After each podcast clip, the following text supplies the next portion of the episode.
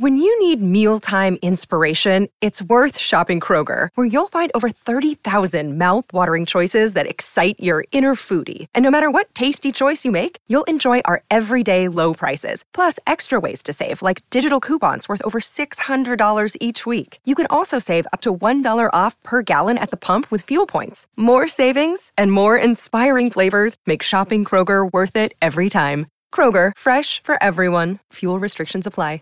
Support for this podcast and the following message come from Corient. Corient provides wealth management services centered around you. They focus on exceeding your expectations and simplifying your life. Corient has been helping high achievers just like you enjoy their lives more fully, preserve their wealth, and provide for the people, causes, and communities they care about. As one of the largest integrated fee only registered investment advisors in the U.S., Corient has deeply experienced teams in 23 strategic locations. Corient has extensive knowledge spanning the full spectrum of planning, investing, lending, and money management disciplines. Leverage Corient's exclusive network of experts to craft custom solutions designed to help you reach your financial goals, no matter how complex they may be. Real wealth requires real solutions. For more information, connect with a wealth advisor today at corient.com. That's C O R I E N T.com. Corient.com. It is a Thursday, start of the off season here on Birds 365, and a tradition like no other. I sound like Jim Nantz here. I don't know if it's that big a deal, but it is to us here in Philadelphia. The seasonal wrap press conference with the general manager Yeah. and the coach, uh, John McMullen, Jody McDonald here with you. J Mac, I uh, heard you get your question in yesterday. Being the ever good soldier you are, did the quasi follow up thing wasn't a complete follow up, but uh, you, you got your question in. Each of you got. I feel bad when I watch these things. I know how hard you guys work and how uh, many questions you could. You'd sit there and you could spend the entire thirty-five minutes, which was how long yesterday's gathering lasted, all by yourself asking questions. But you all get your shots, and uh, there are no follow-ups, which makes it a difficult thing to do. Uh, just give me your general thought before we get into specifics of yesterday's Howie Roseman, Nick Sirianni meet the media gathering with. Uh, one is about as expected. Uh, I think they left doors open. You know, you're going to hear the the team name Jalen Hurts, Hurts the starting quarterback, but you know, people miss for now. you know, and we'll do anything possible to try to to better the team. Howie said uh, later in the press conference. So I think they were both. And by the way, when it came to assistant coaches, I think Nick Sirianni was very savvy as well because Jeffrey Lurie's had this recent history of when things, you know, um, end poorly, and things end poorly, by the way, for 31 teams in this league. Right. Um, somebody's got to pay for it. And that has been the the modus operandi. So I thought he handled that well and kind of balanced and said, I love my guys. I want them back. And he also said, but we're still in the evaluation period. Haven't met with Jeffrey Lurie yet. So I thought he handled that well because that was one of the pitfalls of Doug Pederson. Um, then we got some clarity on Brandon Graham. Brandon's going to be back, and Brandon Brooks, less clarity, but I was able to backdoor that because I told Ed Kracz to, to get Brandon Brooks in there um because we we haven't had much clarity. Um there's there's rumors he might retire. Um i don't know if he's going to retire but um he's not going to be back. And i think he you could get that picture uh here with the eagles. A lot of that has to do by the way with landon dickerson developing so quickly into a to a top tier um potential player. Um and then uh, you, start talking about the draft because this draft is going to be so important. Try to get as much out of Howie as possible to to see if he'll value more positions than he typically values. Uh, you know, obviously linebacker would be most notable on that list. We kind of talked about as Jerry Robinson gets ready to pop the champagne again. 1979. He's the Miami Dolphins of draft picks. Um, And you know, he's not going to say we're going to take a linebacker, but it, it's going to be interesting with three picks if that changes his philosophy, and also if if if a new coaching staff changes his philosophy, because this coaching staff, and particularly Jonathan Gannon, if he doesn't get a head coaching job, if you look at his history, well, Darius Leonard in Indianapolis and Anthony Barr in Minnesota and Eric Kendricks in Minnesota. I mean, they value linebackers. So maybe that shifts things. But um, hey, it's never a bad thing when you get 35 minutes with the with the general manager. All right, a uh, couple of things. And the uh, head coach. You've already gotten over that. I want to go over in more detail. A good thing that you pushed Ed Kracz about Brandon Brooks because uh, Oh, by the way, Ed will be with us in hour number two. Uh, we're moving him up. Usually he's a Friday guy here on Bird 365. We got him jumping on today. Um, seeing as he was the one who uh, speculated that we could see Brandon Brooks before the season was over, and there was no sighting of him uh, hide nor hair. Uh, so yes, it's uh, good that Ed Ed jumped in on that end of the pool. Um, and you aren't buying at all the line of thinking that it was important for the Eagles to make sure that Brandon Brooks was healthy by the end of the season so he didn't have to have an off season of rehabbing and the like. You aren't buying that line of thinking that they were protecting Brandon Brooks this year and and and and having to fight him off it almost sounded like to come back and join the team um well that was the interesting dichotomy because you know Ed asked the question and got both Brandon Graham and Brandon Brooks. So he got both Brandons in there. Like we see Brandon Graham all the time, all the time. And he was on, even on the sidelines uh, in, in, in Tampa, trying to create visions for Tom Brady, I guess, of strip sacks pass, but it didn't work. How'd that work? Um, yeah, it didn't work out. But but my point is, Brandon's there. He's at the NovaCare complex. He's always, you know, he's the same bullion self. He's team leader. He's front and center. He he he he spends more time with us than the players playing. You know, because he's such a engaging personality. He's willing uh, to talk to people and, and and do all those types of things. You know, pre when we got scaled back for COVID again, but you know, when Brandon got hurt, he was gone. He was a ghost. Uh, I haven't seen him.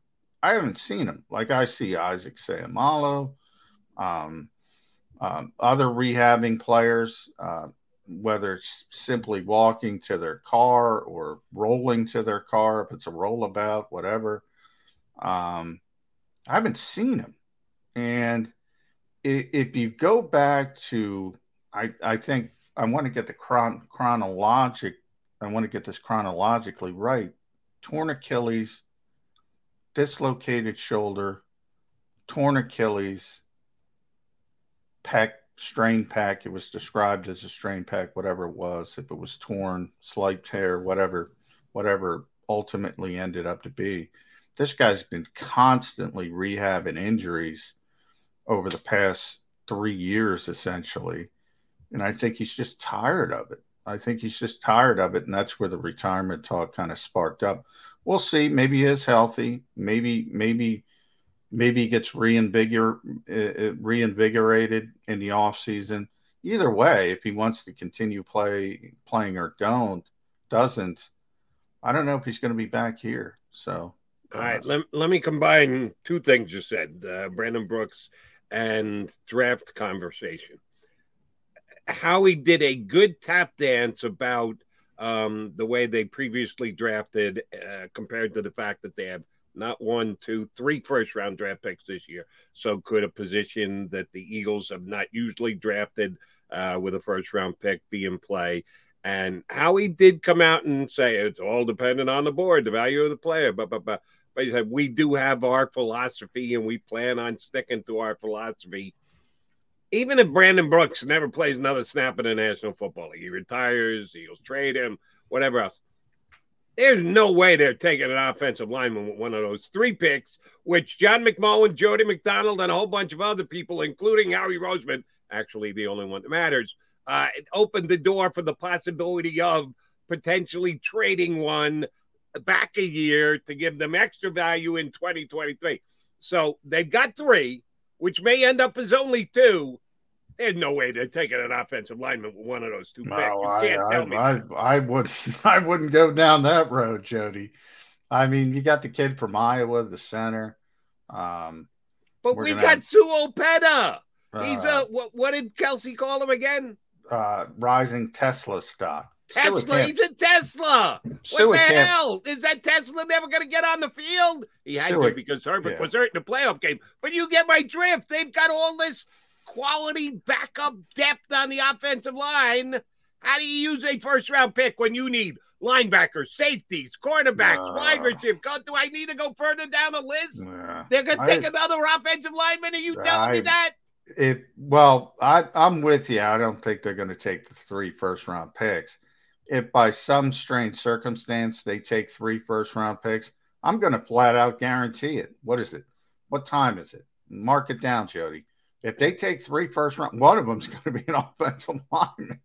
One of them's good. That's just what they believe. I mean, that's and you know they're probably. We, do talk about Sua Opeta a lot, Nate Herbig a lot, and it's amazing the job that Jeff Stoutland has done with them. And people forget Jack Driscoll. I mean, you got to get past because he's hurt.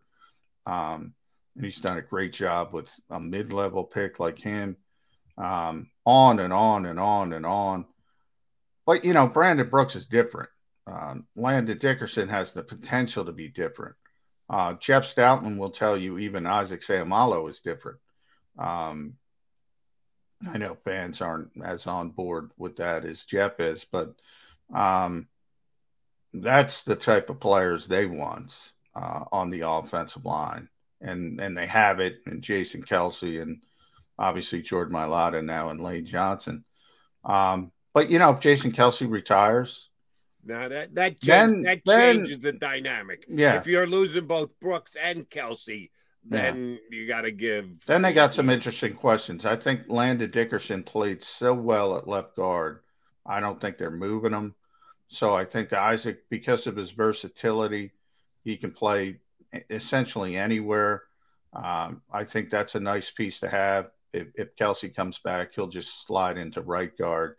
Uh, if Kelce doesn't come back and you got to replace both, then you start talking about Isaac might play center. Maybe you draft a kid from Iowa. I, we're going to have Zach Berman on this morning. He put out his first mock draft, 15. Tyler, what's his name? You're the you're the college guy. I haven't dived into. No, I yet. refuse to look at offensive line Oh. because the Eagles are nine deep in offensive line. They don't Yeah. need an offensive line. Uh, uh, I'll I'll figure it out in a second. But um, I I know he he he did his first uh, mock draft, as they call it, which is probably about worth the time it took him to write it. But Tyler Linderbaum, from the center from Iowa, he had the Eagles taking him at 15.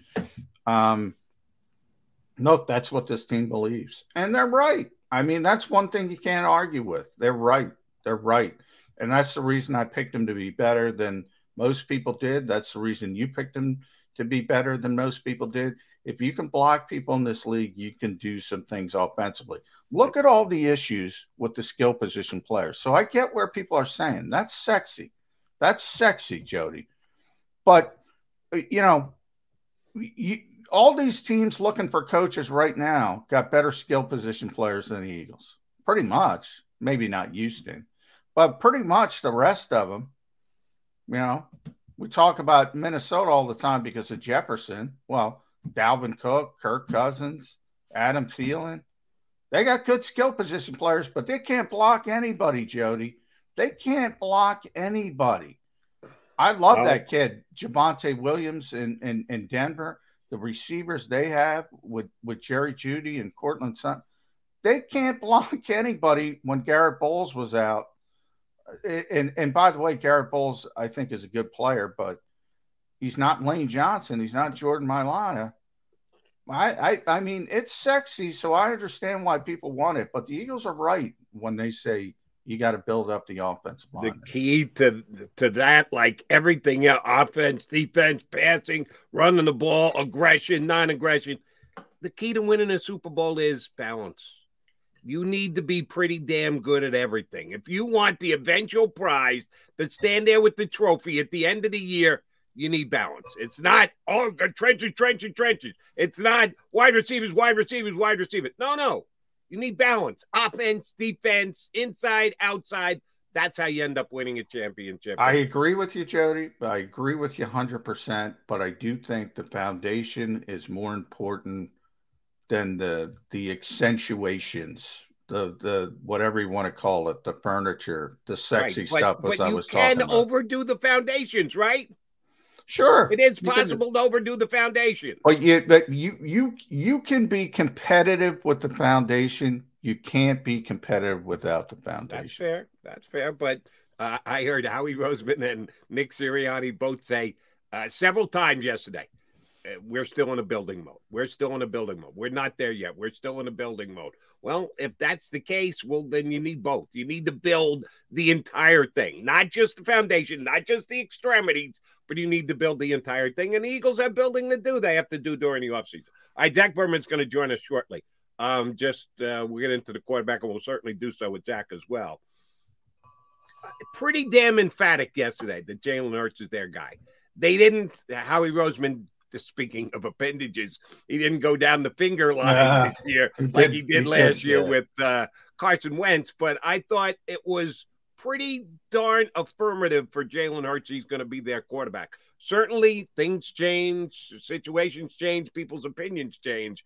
But I, I was actually a little surprised that they were as locked into Jalen Hurts as they seemed to be with their words yesterday.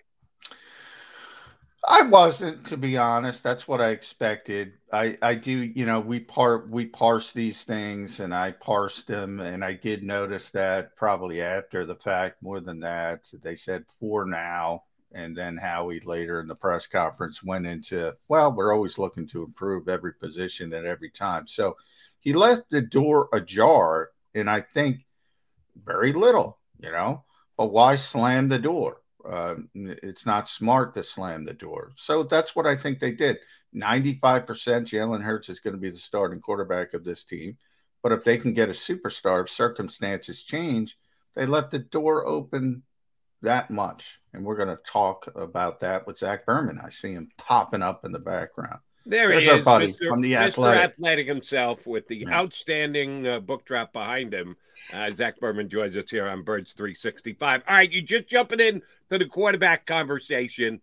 Um, was the number one topic of conversation when you guys met with Howie and uh, with Nick yesterday.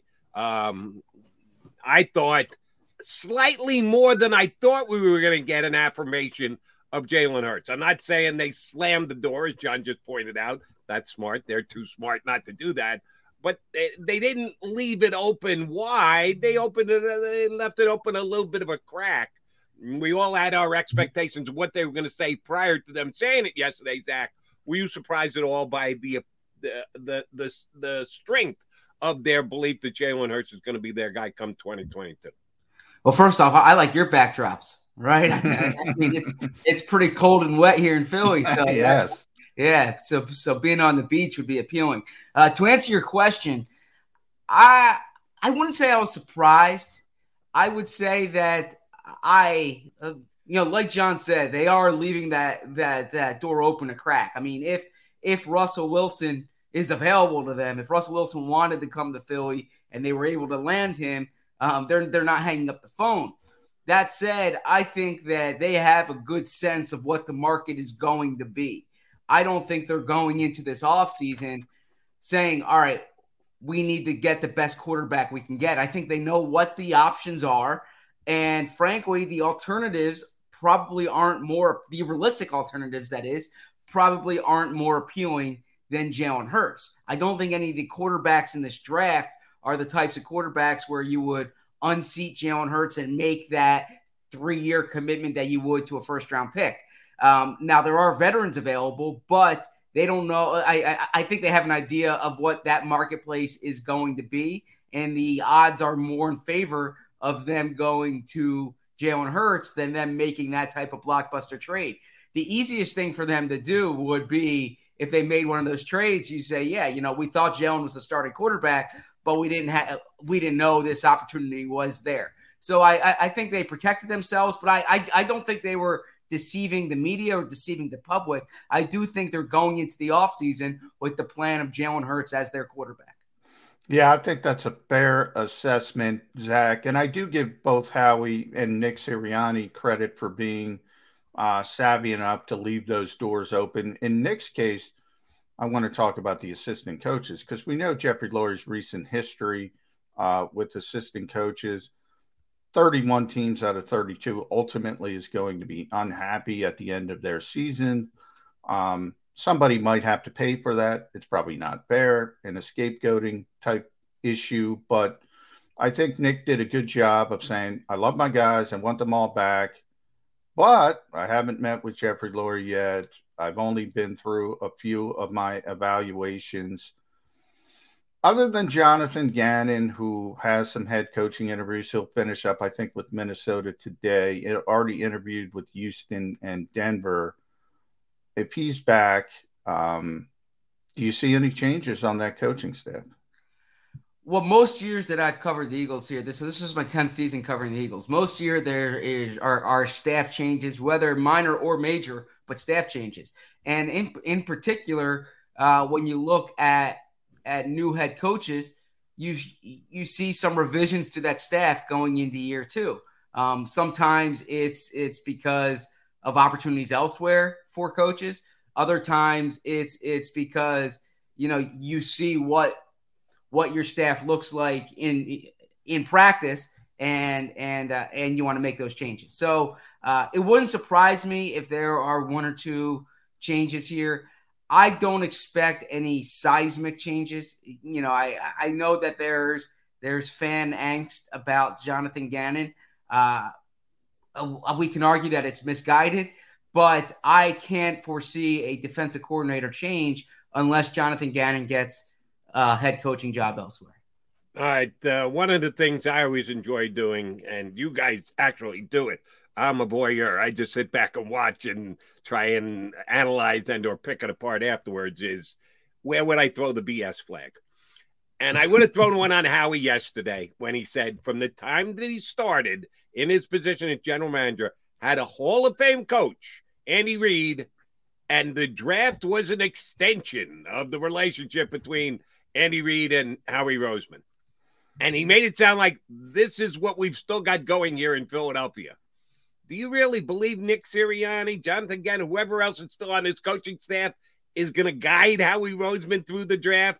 Or Howie Roseman is going to do what Howie Roseman wants and he's going to expect the coaching staff to make it work?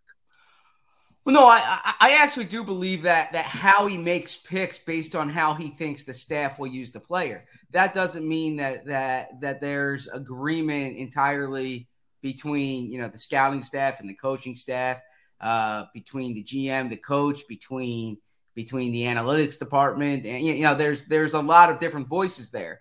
But I, I don't think Howie's taking a player that doesn't fit in the coaching staff scheme and says make it work, right? Um, so I I do believe Howie when he says, you know, you're drafting the players for the coaching staff to use them. Um, and and and that is the case. Now, uh, there's a lot that goes beyond um, there's a lot that goes beyond simply scheme, right? Uh, you know, and, and, and coaches have preferences in terms of traits that the scouting staff or the front office or the analytics staff might disagree on. Uh, so I I think that what Howie said is accurate, but I do think there's there's nuance there. And the other thing I'll I'll tell you, and I I know this um, anecdotally and factually from from covering the team, is there there's not always agreement among the coaching staff. There's times that the coordinator wants a player, but the position coach doesn't want him. Or there's a time that the head coach wants a player, you know, but uh, someone else on, on the staff doesn't have a, a use for him. So, uh, you know, it, it re- the thing I can't emphasize enough, especially during the draft, is it's never one uniform pick. There's always a collection of voices. And when the pick doesn't work out, that's when you hear those voices more. Yeah, perfect example on draft night was Tom Donahoe, and, and, and Tom Donahoe and Jonathan Gannon about Milton Williams. JG was really excited about that. Looked like uh, Tom wanted to go in a different direction, but that happens in every draft room in every city, and I think fans need to understand that. So Zach is correct there. I do want to shift towards some of the players. We got a little bit more certainty when it came to Brandon Graham. It certainly looks like he's going to be mm-hmm. back. I don't think that surprises many people. Brandon Brooks, though, still some uncertainty, Zach. And I think that's an interesting dichotomy because, you know, we've seen Brandon a lot. Brandon is a, a constant at the NovaCare complex. I don't, I don't know about you. I haven't seen Brandon Brooks since he was injured, kind of recessed to the background. He, um, I was trying to go through it chronologically. I think it was torn Achilles, dislocated shoulder, torn Achilles, then the pec injury. Um, a lot of rehabbing over yep. the past couple years. You think that's worn on Brandon Brooks? You think he even wants to play? And is he a fit for the Eagles if he does once want to play? Well, to the first part, I, I I can't speak for Brandon because I haven't spoken to Brandon here. Um, so uh, you know, I've uh, and and similar to you, I haven't seen him around. I, have seen him on the sideline at games, but I haven't spoken to Brandon since the summer. Um, so I I I don't know where his head is at there from just a a football perspective and a team building perspective. He's played two games in the past two seasons, and he's had he's ended the, the last four years with injuries. Uh, so it's hard to to count on that player being your starting guard next season when he's played two games in two years. Now we all know when Brandon Brooks is on the field, he's one of the best players in the NFL, frankly. Um, you know, and, and he's been able to come back from injuries before. But when you look at that cap number uh, and you just look at it from an availability perspective, it would surprise me if he's the starting right guard next year. And I could be wrong there. And, you know, like the Eagles said, it was very important for Brandon to get to the offseason healthy. He hasn't had a healthy offseason here the past three years. He's been rehabbing every time. So uh, I I can understand it from that perspective. And that's someone who I wouldn't count out from, you know, a physical perspective there. Uh, but I'm I'm I'm just saying if if if I was in Howie Roseman's seat and I'm planning my my my roster, it's hard to plan around someone who's played two games in two seasons. All right, I know it's all about the O line, but I'm going to take a chance and move to the extremities here. You see, Quez Watkins is one of the top wide receiver twos in the league because Nick did yesterday, said he thought he could achieve that kind of status. I think he'd kind of be down the list of wide receiver twos, not mm-hmm. even threes, two for Quez Watkins. Sorry about that, Jalen Reagor. Um, they seem to have a lot of faith in him. Are we to believe they're not going to try and upgrade wide receiver this offseason? No, I would expect them to try to upgrade a wide receiver this offseason in the free agency market more than the draft market. You know, I, I know that there are, are, are mock drafts out there that have the Eagles taking a wide receiver in the first round. I could be wrong. It would surprise me if they spent three consecutive first round picks on wide receivers. I, I know they have three picks this year, but they do it in 1920. Eh, oh, I'm, I'm sorry, they do it in 2021 and 22 with a second round pick in, in 19. I just think from a resource allocation, that's not the way to go. I think more likely you'll you'll see them get into the free agency market, similar to what you saw in 2017 when they had a young wide receiver core and they went out. They signed Alshon Jeffery that year to a one year deal. They they brought in Torrey Smith. I don't know if they'll add two, but I think when you look at at some of the, it, it's a strong wide receiver free agency class. I think there could be some guys looking for one year show me deals, um, and I think the number two receiver next year will come via, uh, via free agency. What I found more noteworthy yesterday, from what Sirianni was saying in that answer, was a clear pecking order with Quez yeah, two, I was surprised by that. Reagor number three. That's not the way it was going into the year. It's clearly the way it is coming out of the year. And the other thing I'll add to that is when you look at, at Jalen Reagor, if he's the clear number three right now, and the Eagles add a veteran wide receiver, then he goes in the camp competing to be the number four guy, and that guy's not guaranteed a roster spot. So uh, it's going to be a fascinating few months for Jalen Reagor. Yeah, that was going to be my follow up there, Zach. How surprised were you that it was so clearly defined? And you, you kind of gave it there wide receiver two for Quez Watkins, wide receiver three for Jalen Reagor. And Howie was pretty honest, just saying they expected more out of Jalen mm-hmm. At this point in his career, which is obvious to those on the outside, but sometimes that's difficult for a GM who picked the guy and it's on his resume to admit something like that. You think that's a positive? You think uh, as a reclamation project, there's even any hope for Jalen Reagor at this point with the Philadelphia Eagles? Uh, the kid's got talent. Yeah. I mean, but it could be a change of scenery situation. No, you're right about that, and I I did think the comments were were noteworthy. You can't brush them off. Uh, the most apt comparison I, I I could give is is Nelson Agholor's first two years were worse than Jalen Reagor's first two years, and going into year three, the you know like I said, the Eagles made changes, pushed Agholor down the depth chart, but the conversation was different internally. What I kept hearing about Nelson Agholor then was this guy does everything the right way. He's working hard. Um, we believe there's there's there's talent there. We're not giving up on him. You know, and and in that example, uh, uh, Nelson Agholor looked outstanding during the spring, looked outstanding to, uh, during the summer, to the point that the Eagles traded Jordan Matthews because they needed to get a spot on the field for Nelson Agholor. They had signed, you know, they had signed Alshon, they had signed Torrey. So Nelson Agholor moved down to fourth on the depth chart, like we were talking about with Jalen Reagor, and they had to get him on the field. Perhaps that happens with Jalen Reagor this offseason.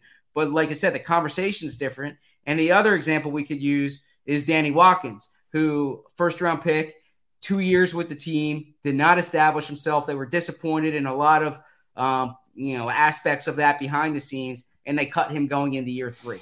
So really, those are the two paths here. It could be the light bulb finally clicks, or they move on, or they try to do a change of scenery trade.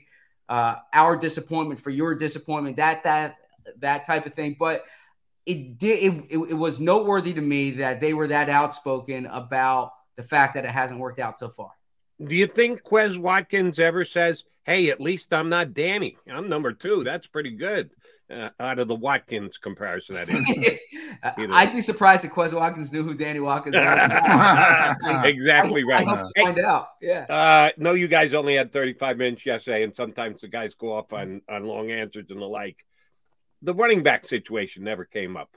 Um, contractually, the way that they were used over the course of the year, do we see a major change in the Eagle running back situation, Zach, or is it going to be the same four guys and just trying to figure out how to best fit them? Contracts are up. Uh, contract decisions need to be made on certain guys like uh, Miles. Uh, how do you think running back plays this offseason? Yeah, Miles Sanders is eligible for a, a contract extension. I'm I'm not sure he's he's going to get the type of deal that he might want as far as an extension this offseason. It would surprise me at this point if if if that occurs. Uh, you know, you have Sanders, you have Gainwell back, you have Boston Scott back. I could see them drafting a running back. That's a position where you sh- you should add a player on a rookie contract every year to fill that depth chart. That's probably the path they would go more than than Jordan Howard. But you know, if, if Jordan Howard's back, it would be on a similar deal to this year where it's a veteran a, a, vet minimum type. Um, but I, I would expect for the most part that group to the those guys to, to remain the same and then add a rookie in there uh, into the mix. But it would surprise me if they made a high profile move at, at that position. Uh, okay, Zach, I know you got to run pretty quickly here, so I want to get and everybody reads Zach and Bo Wulf, by the way, friend of the show as well at the Athletic. Uh, congratulations on your new corporate overlords. I want to say that as well. Thank you, New York Times. But um, you, you put it, it's mock draft season. Yep. So I think most of us probably, and I think you'd be in that category, ultimately think the Eagles probably won't take all three of those yes. spots.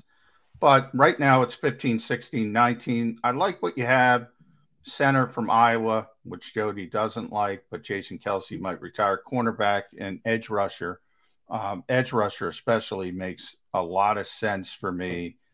Is Jerry Robinson going to be popping champagne as the only off ball linebacker drafted since 1979 again? Or does his coaching staff change the philosophy? Will they consider a playmaking linebacker in the first round of this draft? Well, so a uh, quick clarification: that mock draft that was um from the Athletics Dane Brugler, and okay, sorry, we were analyzing it. So uh, I'm I'm not sure they would go the center in the first round, but you know if if, if they think he's a uh, all all pro type player, that changes the conversation.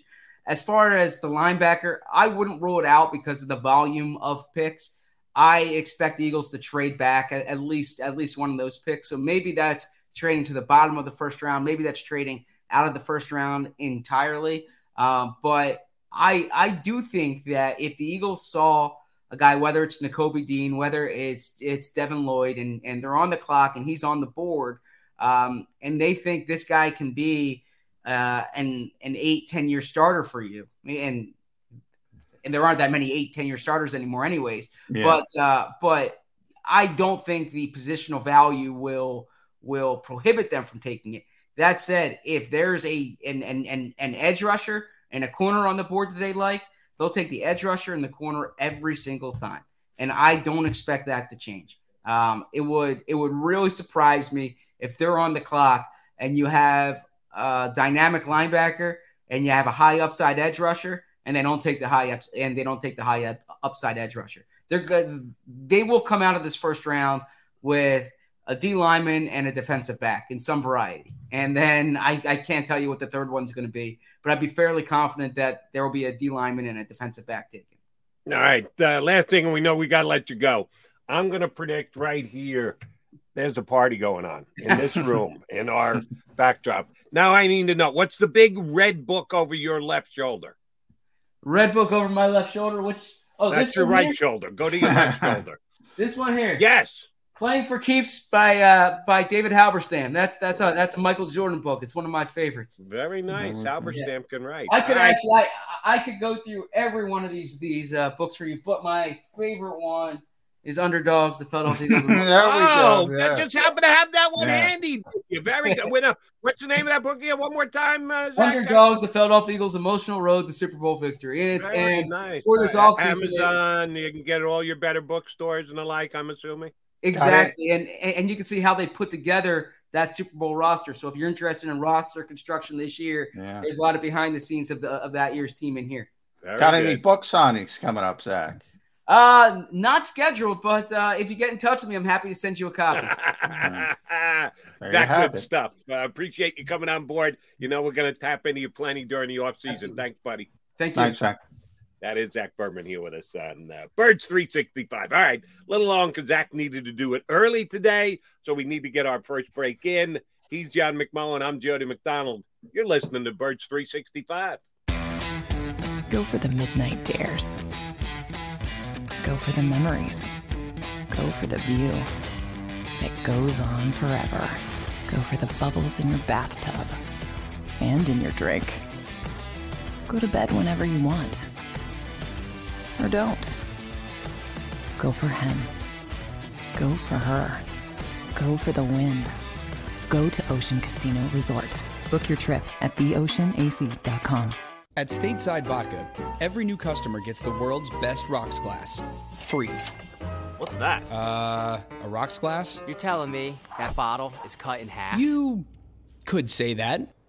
Holy shit. And you're telling me I can get one of these glasses for free? That's right. One free rocks glass per customer with each first time purchase of stateside vodka. So good, it just disappears.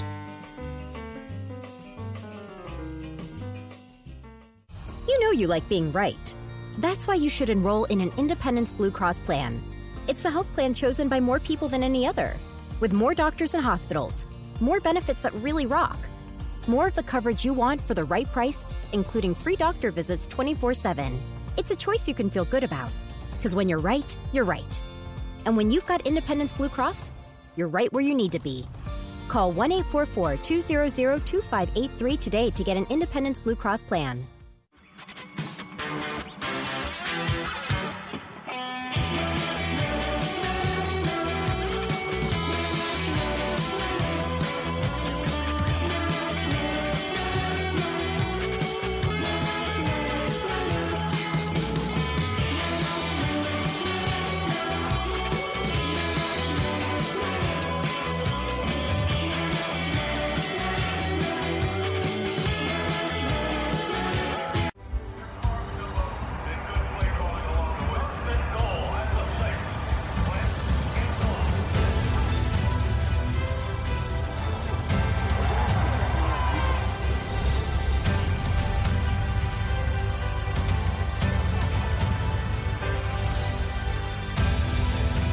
Field of life, First Trust Bank is there for you. Champions on three. One, two, three. Because Philadelphia dreams deserve a Philadelphia bank.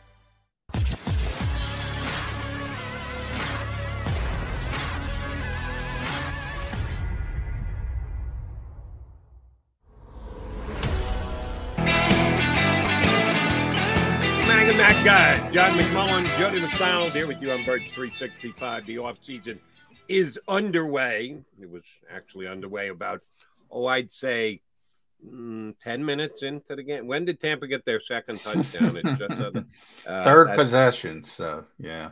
Uh, no, they got their second touchdown on their second possession. Was, uh, yeah, yeah. Quarter. No, I uh, think they had the one possession, the three and out, but I got to double check that. Uh, they scored with 25 seconds left in the first, first quarter. quarter. to take the 14 nothing lead.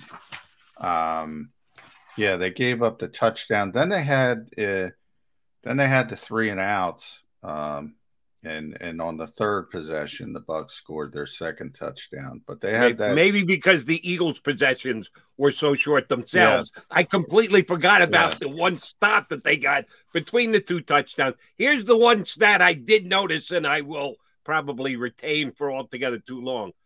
Total yards in the first quarter. Tampa Bay Buccaneers 137, Philadelphia Eagles 17. Yeah. So if you if you need to say after one quarter, I'm perfectly fine with that. That's when the uh, the, the off season started for the Philadelphia Eagles. Sorry to say, guys. Um, John, one of the things that I find fascinating slash bother bothersome is a conversation you and I have already had. You uh, got into it with Jack as well about the coaching staff and Nick Sirianni did, as you pointed out in our first segment, an outstanding job of uh, doing the tap dance on that. Uh, likes his coach, works well with his coach. We work together as a unit, like all my guys. I've talked to some, haven't had a chance to talk them all.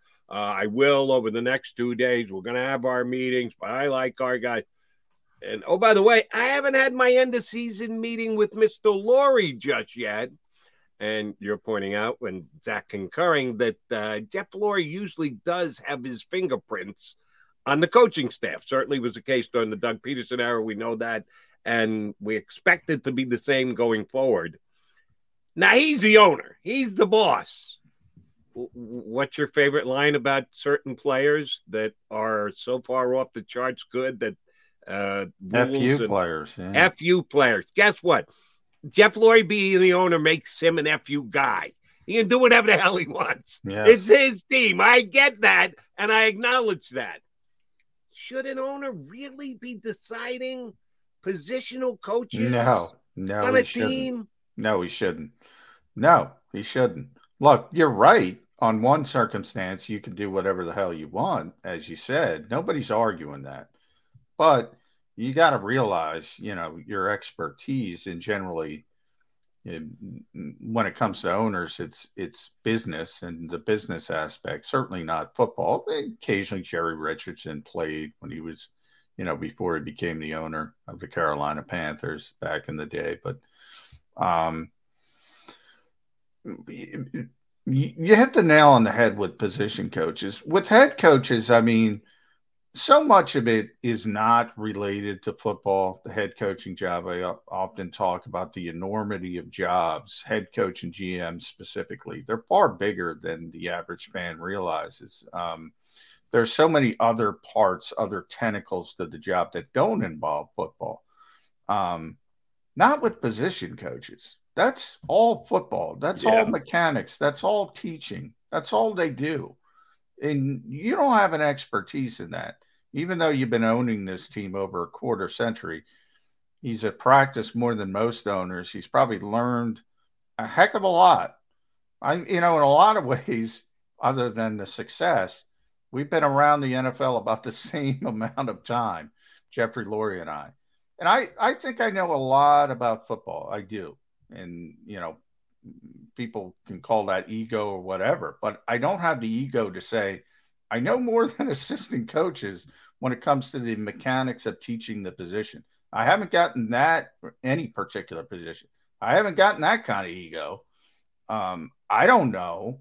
um, you know, there are other people that can evaluate those jobs better than me. Jeffrey Lurie has to understand that as well. Too often he hasn't understood it. From my perspective, he he wants somebody to blame after the season. That's how it's been the past few seasons. Maybe it changes this time with Nick Sirianni, but it wouldn't surprise me if one or two assistants are looking for new jobs. And, you know, maybe, you know, this is the tough part. Maybe Nick Sirianni didn't think they did a good job. There's one assistant, and I don't want to bring him up because I don't want to cost him his job, but I know he didn't think he was going to be back. And he was told at one point to start looking for other jobs. And ultimately, he was brought back. Um, so, you know, the Eagles were probably looking for an upgrade at that point, weren't able to get it, and said, well, let's bring him back. So, you know, wouldn't surprise me if this particular assistant would be let go. And and it wouldn't surprise me if there were two or three.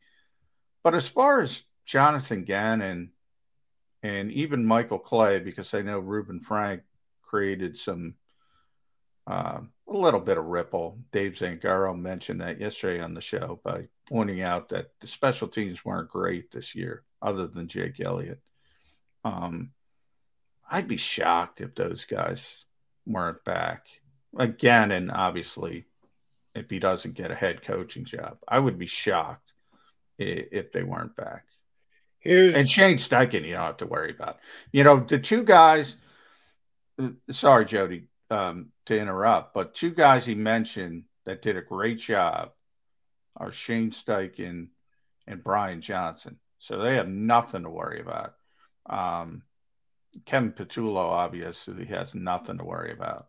Um, everybody else, uh,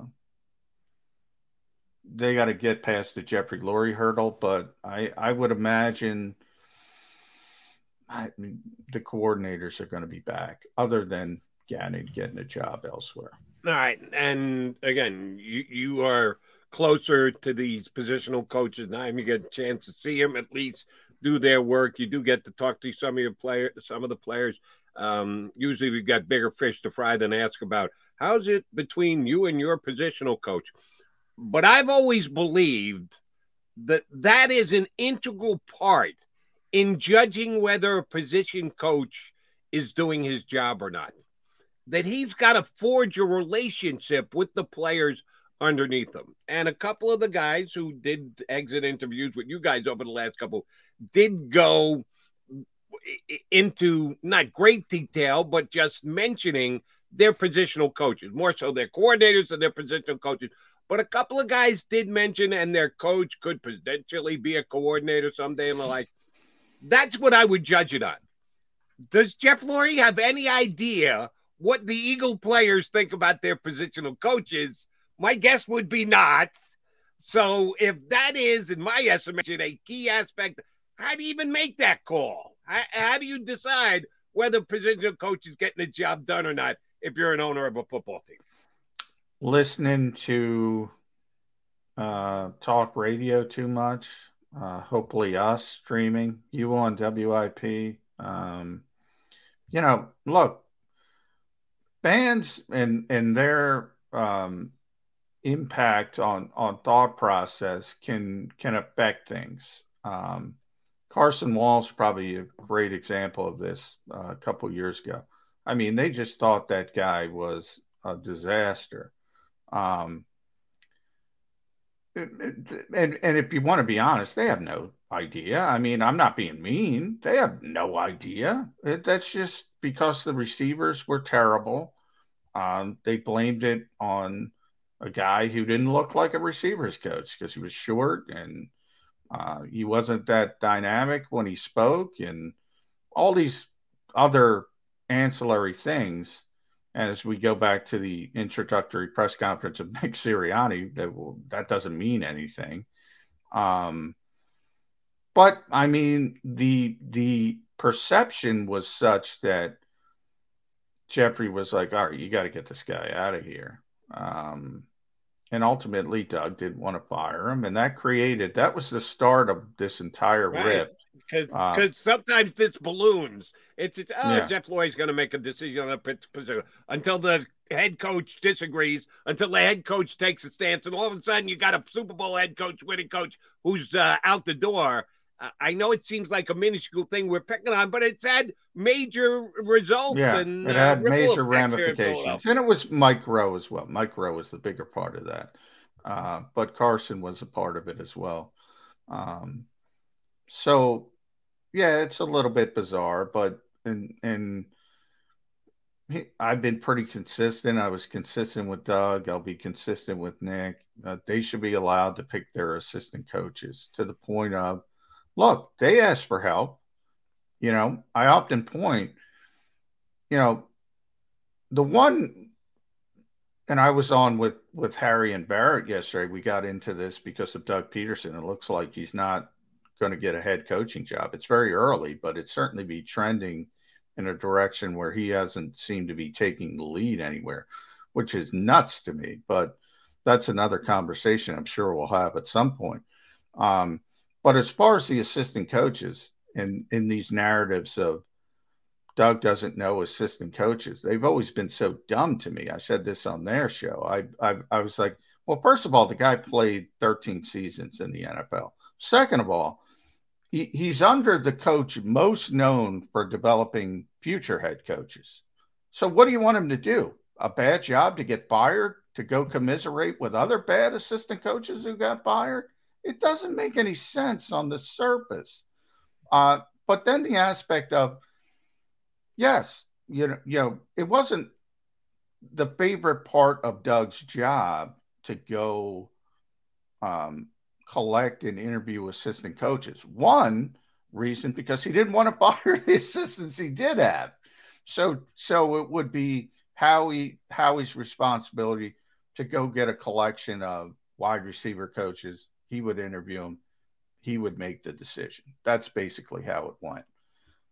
Nick seems to be more hands on, but again, when he didn't have a quarterbacks coach, Howie went out and found Brian Johnson. Um, there were a, a number of coaches when they were looking for a replacement for Deuce Staley, you know, Jemal Singleton, Howie went out and found Jemal Singleton. Um, number of coaches retained Jeff Stoutland, Aaron Moorehead, players, coaches like that. Um, you know, obviously they weren't Nick Sirianni guys. Um, so it, it it's a collaborative effort, and people get tired of that word, but it is. Um, the core group that Nick wanted was Kevin Patullo, Shane Steichen, um, and Jonathan Gannon. That was the core group. Um, uh, Jason Michaels as well, the tight end coach. Um, I might, I'm doing it off the cuff, but um, you get the point. Uh, so it's not Jeffrey Lurie's expertise. He should leave. He should leave assistant coaches. Now, if you want to talk about coordinators or head coaches, he should have a. a, a he should be involved in that. Head, co- the head coach, the no doubt. Oh yeah, coordinators No. mostly. Position coach, come on, Jeff. No. You have better things to do No. as the owner of the organization. Uh, glad to see you see it the same as me there. All right, I do want to put up. Uh, well, you know what? Let's take a uh, timeout. Uh, we've got Ed Kracz going to join us in less than a half an hour from now. When we come back, I, I do want to talk about the, the quarterback who got a ringing endorsement yesterday. But one question that I thought wasn't as fully answered as it could have been, and for my read, should have been. Uh, I'll get John's take on that about uh, Jalen Hurts and this upcoming offseason. Next here on Birds 365. Go for the midnight dares. Go for the memories. Go for the view that goes on forever. Go for the bubbles in your bathtub and in your drink. Go to bed whenever you want. Or don't. Go for him. Go for her. Go for the win. Go to Ocean Casino Resort. Book your trip at theoceanac.com. At Stateside Vodka, every new customer gets the world's best rocks glass. Free. What's that? Uh, a rocks glass? You're telling me that bottle is cut in half? You could say that. Holy sh! And you're telling me I can get one of these glasses for free? That's right. One free rocks glass per customer with each first time purchase of stateside vodka. So good, it just disappears.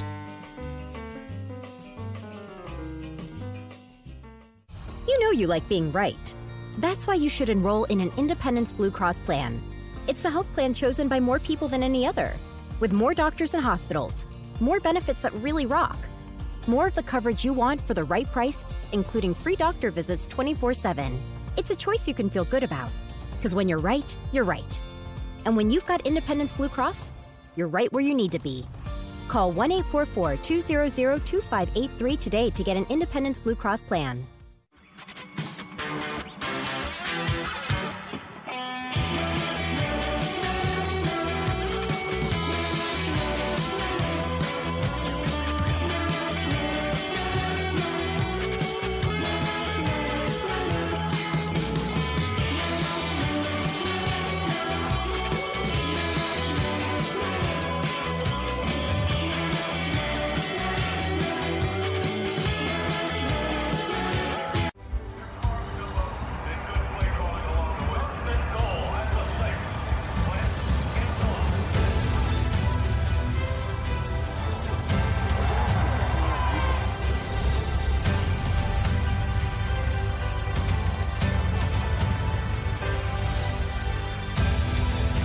Field of life, First Trust Bank is there for you Champions on three. One, two, three. because Philadelphia dreams deserve a Philadelphia bank.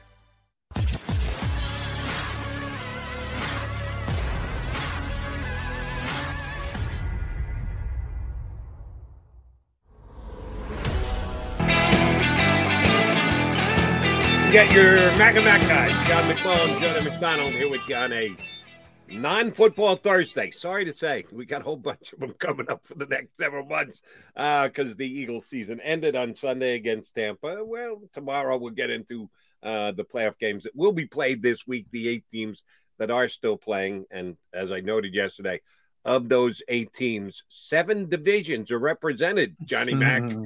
The only one that's not the NFC least. You got two Yeah. NFC West squads, only uh, one from everyone else, and no NFC teams. Which trying to put the positive spin on things. Hey, it's a winnable division next year. Get right back in there, Eagles. Topple those Cowboys. Howie Roseman talked extensively about getting home playoff games. That's one way to assure at least one is win that division.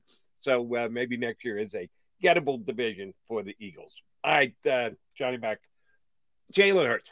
Um, we said at the top, at least my estimation, you pretty much agree with me. You just said you weren't surprised. I was a little surprised that they went as strongly as they did. They left themselves wiggle room.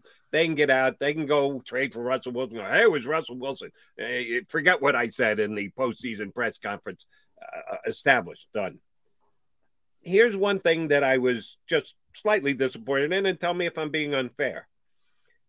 The coach talked extensively about how they got Jalen to improve in season that the reps, the importance of the reps, the preseason reps, the in game reps, the things that he points out, the footwork and the tape work. And he gave us a lot of detail on that, which I thought was great. But then the question came up about Jalen during the offseason. And his answer was, Well, I haven't had my meeting with Jalen yet. And we have our things that we want him to work on. And I'll ask him what he's. I was like hoping for details. Uh, on one of our guests earlier this week, I specifically asked, Do we know what Jalen's going to do during the offseason? Because everyone acknowledges he still needs improvement. He made strides this year, but he is far from a finished product. So I'd like a little more detail on what this offseason is going to be like for Jalen Hurts so that he can be an, an improved quarterback next year.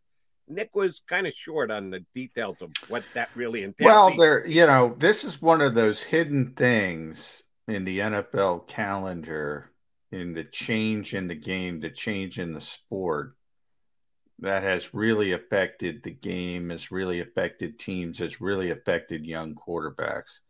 In short, they don't know because there's nothing they can do. In in Jalen's case, and I think he asked Chris Franklin, and it might have been Dave, might have been Dave. Dave Zangaro, and Dave brought up Quincy Avery. That's his personal quarterback coach, who, by the way, I tried to get on the show last year, but didn't want to do it because, you know, mm, there were still some questions, and he doesn't want to affect Jalen's um, status. Well, will you be able to get him I don't know. Because, I'll try. Hey, I saw the, Howie and Nick both step up yeah. and say, "Oh no, he's our guy." We've yeah. discussed. He knows where we're at. He's our guy. So yeah. you shouldn't be uh, worried about the his quarterback coach. So saying, we'll see. I don't want it, it, It's a tough, but you know, and I remember talking to John DeFilippo about this back in the Carson days and because John's a guy who bridged the old system and the new system, and you know, you could be hip to hip with the quarterback for essentially the entire year. No, no more. Um, you got to trust that, and that's one of the great things about Jalen Hurts. You know, the work ethic is not a problem. You know, he's going to be there. You know, he's going to be working. You're going to tell him what you want him to work on. But at the same time, you're at the mercy of somebody else. You know, Quincy works with a lot of quarterbacks. He's not a Philadelphia Eagles coach, and you, you don't you don't have any control over that circumstance. All you can do is you know lay out the plan and lay out and say this you know footwork, footwork, blah blah, whatever you want. Um, and then you got to start over when you get them back in the building which is pretty much April now. Um, and it, it's a problem. I, I our, our buddy Jon Machota covers the Cowboys we've had on from the Athletic as well as Zach Berman. I don't know if you saw Jody, but he tweeted that comment from Troy Aikman uh, talking about young quarterbacks, and part of it was, you know, the Tampa Bay game. I forget he was talking about somebody else specifically. I'll have to look it up in the break, but you you could you could spin it off to how the Buccaneers were playing uh, Jalen Hurts, and we talked about it um, on Tuesday, loading the box and single coverage on the outside and single how they were they were saying they were begging him throw the football, throw the football, throw the football. You know, back in the old days, and and and Troy said if if I saw single coverage, uh, off coverage on Michael Irvin, he'd have ten catches by the second quarter. I mean, I just keep doing it. I just keep throwing it. If you're going to do it, I'm going to take it. And in the case of DeVonta Smith, young quarterbacks aren't allowed to do that. Sick of being upsold at gyms? My guy, you're currently a base member. For $90 more, I can upgrade you to our Shred membership. For 130 more, you'll be a Swole member. And for just $300 more, you'll reach Sweat Platinum. At Planet Fitness, you'll get energy without the upsell. Never pushy, always free fitness training and equipment for every workout. It's fitness that fits your budget. Join Planet Fitness for just $1 down and $10 a month. Cancel anytime. Deal ends Friday, May 10th. See Home Club for details. In the, in the modern NFL. They're not allowed to do that, even if they could, even if they could decipher it. Whereas, and that's why you have such a huge advantage when you have Tom Brady doing everything from the line of scrimmage. You're going to do this, I'm going to do that. I don't care if it's 15 times in a row. If you're going to do it 15 times in a row, I'm going to do it 15 times in a row.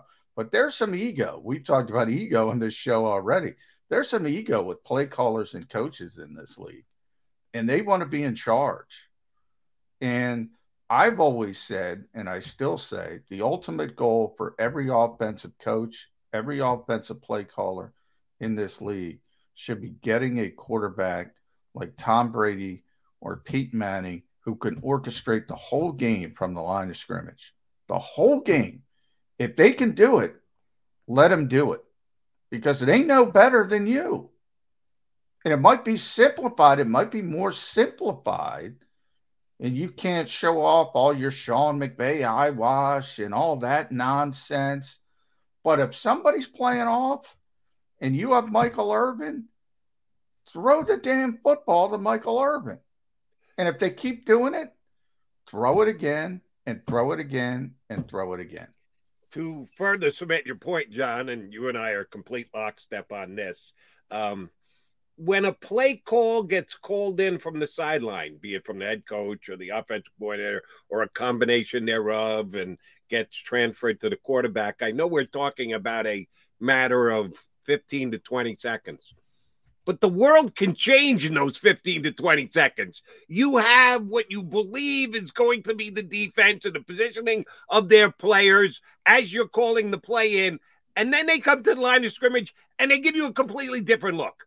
I know it's the same guys. You can't be substituting, but a lot of guys have positional flexibility, can do different things in like. The quarterback moves up to the line. He can see it.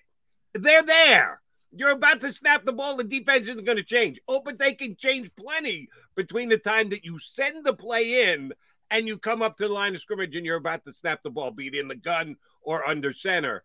That's why you love having a quarterback who can take all the information you've given him all week long, all the things you practice, every meeting you've had, every Zoom you've done. But in the moment, you have to trust him to read all that and make the proper call and react correctly. If you don't have that quarterback, then you're not going to be successful in this league. If you needed more of a tu- tutorial than what Tom Brady gave you last Sunday, then you weren't paying close enough attention, which is one of the reasons why I'm still okay with Jalen Hurts being their quarterback.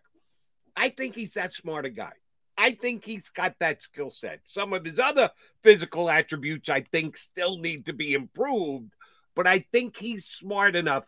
Uh, the the between the ears aspect of playing quarterback, I think he's going to be good enough in this league. How about you? Yeah, I, I, I mean, you're right. It's to be determined. I do, I do want to say, and I'll get back to Jalen, but um, so just to give everybody an indication what I was talking about, because I found it from John. This is what Troy said. He was talking about the Cowboys game. I should have known that, but it's not just Dallas. I've seen it with a lot of teams. A lot of these offenses want to scheme things. The coordinators, it's all about scheme rather than this corner is playing soft. He's scared to death. Just run the route tree, run a comeback, run a dig uh, run a curl, run anything. You're going to complete the pass whether you want. Michael Irvin would have had 10 catches at halftime if they played us that way. They played CeeDee Lamb in that game. Uh, the game is not that difficult. If I've if I've got a great player at wide receiver and a corner is playing him single covers, throw him the ball. He's going to win most of the time. So those were Troy's comments, and you know people took that some Eagle, you know, because DeVonta Smith was getting, and yet they didn't get him the ball till there was less than a minute left. So bringing that back to what you were saying about Jalen, yeah, I don't, I don't question anything about Jalen's, uh, uh, as I said, his work ethic, his football IQ, his ability to learn things. He's always been way above average in that kind of stuff. But if you're not allowed to do it, you're not allowed to do it, Jody. That's the bigger problem. You have this whole generation of coaches, and it starts at college. You watch a lot of college football. What happens? Quarterback goes up to the line of scrimmage. He looks at the defense. He walks back. Then he looks to the side to be told what to do. That's what we're dealing with. And so it, it's sort of a catch 22 when it comes to NFL coaches? Well, do you want to go through this massive process of teaching somebody to be Tom Brady, or do you want to utilize the strengths of the players right now? It's a really difficult question. What the Eagles were doing is trying to utilize, and I think I think they did a good job. Jalen Hurts was done a disservice at the college level. Every young quarterback is done a disservice at the college level. But I will say this at the college level, their main goal is not to prepare players for the NFL. Right. They're trying to win games. And they don't have as much time. So they've come up with this system. But it, it, it's, it's, so I don't have the answer. But if you get somebody, all I do know is if you get somebody like Tom Brady who can do it, or Peyton Manning who can do it, or Aaron Rodgers who can do it, and you don't want that, you shouldn't be coaching in this league. Here's a question that I don't know if you know the answer to because I sure as heck don't. Um, what is, and it goes back to the definition of the word voluntary. Because, um, yes, I'm still very intrigued on how the offseason is going to go with Jalen Hurts. And you can't mandatory uh, have meetings and come into the uh, NovaCare complex and the like, but the Eagles open up their doors every day for their players. You want to come in, you want to get a workout, you want to use the facility, you can do that. Um, the league oversees this very tightly because the players have fought for it and you can't make it mandatory and the like, but you can always volunteer anytime. If Jalen Hurts volunteer wants to, to work out, you can't volunteer to there's no football work allowed. None. None. I mean, you're right. You can walk in the facility, you can work out, you can do conditioning. You're not even supposed to have um, uh, uh, contact with the coaches, with the exception of "Hey, how you doing?" and no football work allowed. Um, yeah, it. I mean, look, I get it because from from the NFLPA's perspective, look these these teams were running these guys ragged. There was no off season whatsoever. Um, you know, the season ended. You were back. That's what John was uh, when I was talking about John DeFilippo. That's what he told me. The season ended. You were back with the quarterback. You know, maybe you took a couple days and then you're back with him. Um, and, and it was a quite a grind. Um, there's got to be a catch 22. Um, and the but again, I go back to everything with the NFL is popularity. You've seen the TV ratings. Um, nobody stops watching, so they're not concerned about a a slip and play or or a slip in the. I always talk about the aesthetic value of the game. It's not what it once was. The athletes are better than they ever were, but the aesthetic value of the game is lesser than probably it's ever been in uh, not ever, but certainly in, in years and years and years. And that's because of the lack of preparation, the lack of practice time, all that kind of stuff. But nobody cares because nobody turns it off. So right. why would you care?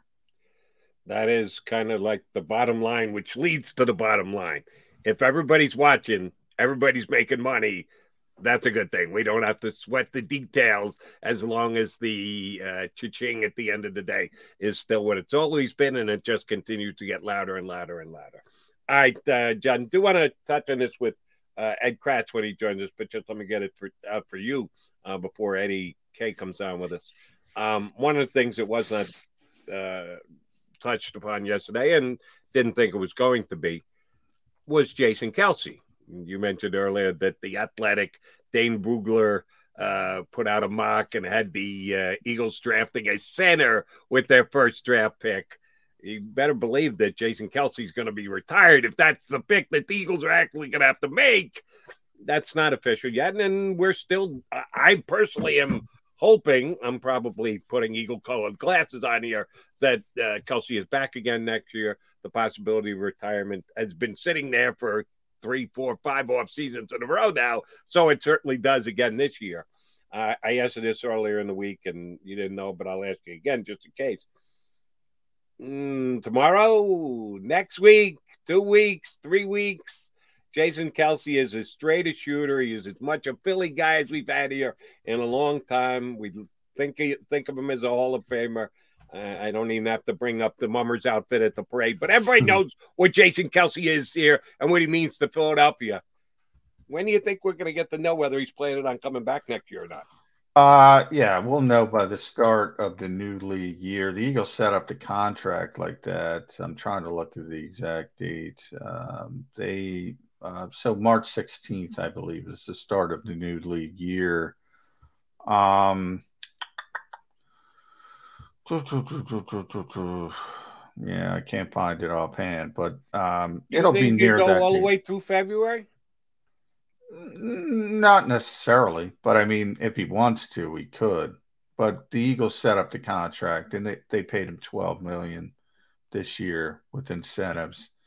Um, and they, he, he has, I think, uh, he has one of those dummy contracts with all the voidable years. Oh yeah. Um, and and the Eagles put in that sort of pill that uh, yeah, you, you got to make a decision by a certain date. Um, last year he made it earlier uh, than he needed to. So, but but the Eagles will know. The larger point is the Eagles will know by the start of the new league year whether they have Jason Kelce or not, and obviously they did that on purpose. So you got to make decisions from there and there might be in-house decisions. Talked about Isaac. Um, Jeff Stoutland has always thought center is Isaac Seumalo's uh, most natural position because he's such a smart player. Uh, they might consider that, um, or they might say we got three first-round picks, and the kid from Iowa is going to go in that range, belongs in that range and and try to go in that direction. Landon Dickerson can play center. A lot of lot of directions they could go. And the only direction I want to know is before we before we take a direction one way or the other, we got to know if Jason's going to be back. And I surely hope that that's the case. And um, they they do have the kind of depth that lose it. You usually think we're going to lose a Hall of Fame level player. Oh my God, what the hell's going to happen? You might lose two on the offensive line, but but you know if Brandon Brooks hasn't been around for so long, I I think you know people forget about how good he was. But if you lose Jason Kelce and and and Brandon Brooks in the same year, and they'll still have a top five offensive line. Right. They they made it through the year without Brandon Brooks. They already proved that they can do that. They haven't proved that they can do it without Jason Kelce just yet. And yeah, Seumalo would be a return guy who would just be relocated, and then you could be okay. But I need to see it with my own eyes, and I hope I don't have to. I hope they actually have the flexibility of moving Isaac Seumalo over to the right side uh, next year, next lane. That could be a very good offensive line if they come back healthy, and that's excluding Brandon Brooks, which we're still looking for. He's like, "Where's Waldo?" We haven't been able to spot him just yet. Um, and Ed Kracz is scheduled to join us Coming up next, as a matter of fact, I like the fact that Ed got a little out there on the edge and said, hey, you know, Brandon Brooks could be back. And no, he still wears well now. We're waiting for the arrival of Brandon Brooks, like kind of like Godot. Uh, Jody McDonald and John McMullen hanging with you here on Birds 365. Offseason now officially underway. Uh, we're trying to get some insight from what Howie Roseman and Nick Sirianni said yesterday. We'll get a third party involved, get his take on uh, the Eagles' first, at least verbal forays into the offseason. Ed Kracz, Sports Illustrated, jumps on next here on Birds 365. Go for the midnight dares. Go for the memories. Go for the view that goes on forever. Go for the bubbles in your bathtub and in your drink. Go to bed whenever you want. Or don't. Go for him Go for her. Go for the win. Go to Ocean Casino Resort. Book your trip at theoceanac.com. At Stateside Vodka, every new customer gets the world's best rocks glass. Free. What's that? Uh, a rocks glass? You're telling me that bottle is cut in half? You could say that. Holy sh! And you're telling me I can get one of these glasses for free? That's right. One free rocks glass per customer with each first time purchase of stateside vodka. So good, it just disappears.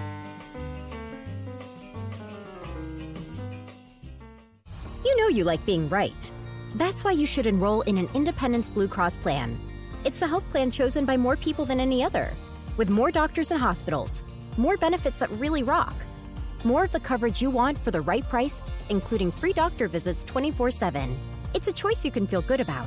Because when you're right, you're right. And when you've got Independence Blue Cross, you're right where you need to be.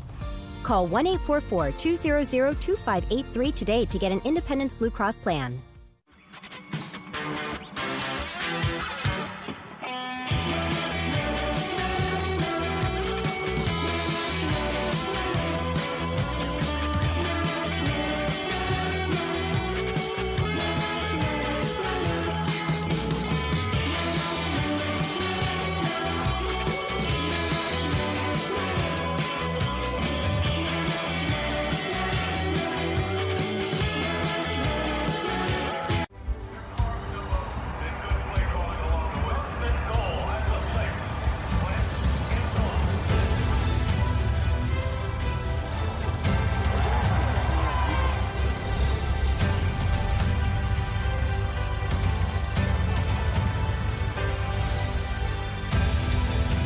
Field of life, First Trust Bank is there for you. Champions on oh, three. One, two, three. Because Philadelphia dreams deserve a Philadelphia bank.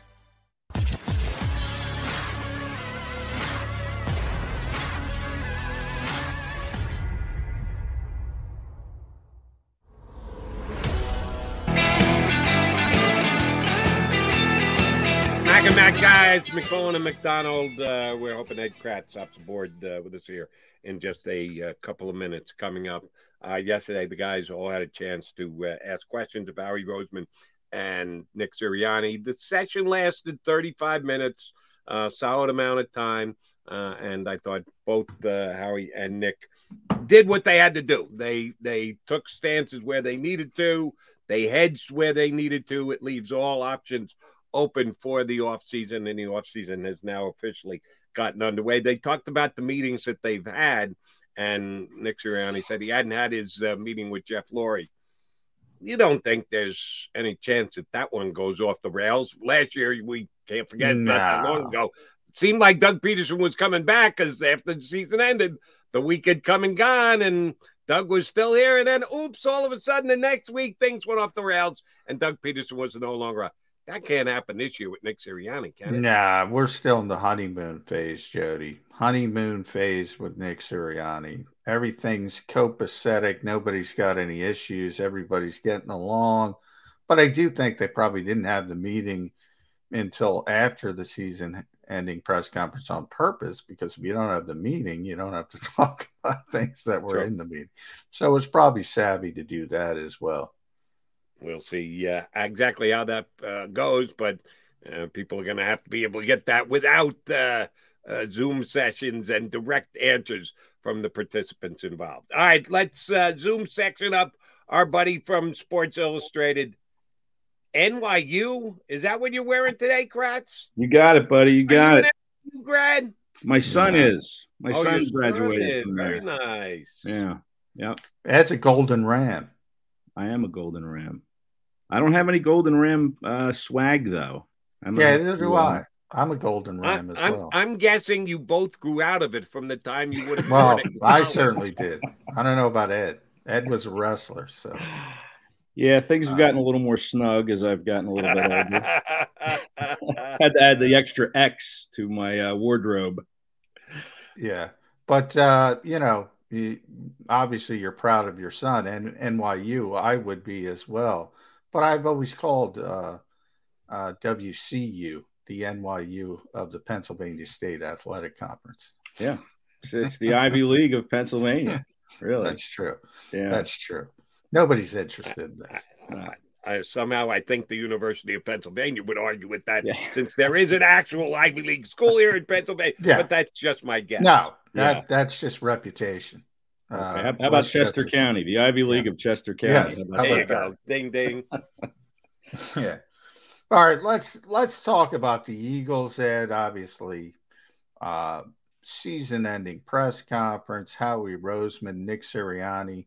You got to start with the quarterback. Um, pretty definitive.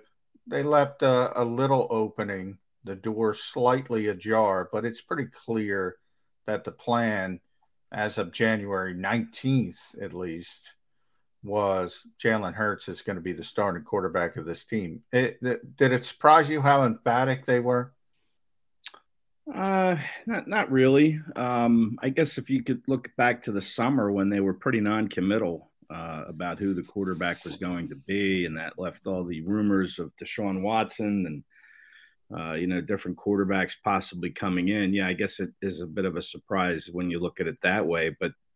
I kind of think they really had no choice in this situation to kind of back him. I mean, he took him to the playoffs. Nick Sirianni has raved about him pretty much all season talking about how he has improved, how he's gotten better, and you know now it seems like the general manager's on board, and I and I think that's the way they're going to go with this. Is they're going to go with Jalen Hurts unless you know someone makes uh, makes him an offer, Howie that is a, an offer that he can't refuse. If somebody goes all Godfather on him, uh, then you know maybe he he he switches up midstream, but uh, right now, it seems to be the way it's going to go. It didn't really surprise me. I, I, guess they were pretty emphatic about it. Maybe that's a surprise, but um, yeah, I think that was kind of the direction they had to go. Jalen Hurts put them in that corner, and um, that's that's the decision they've made.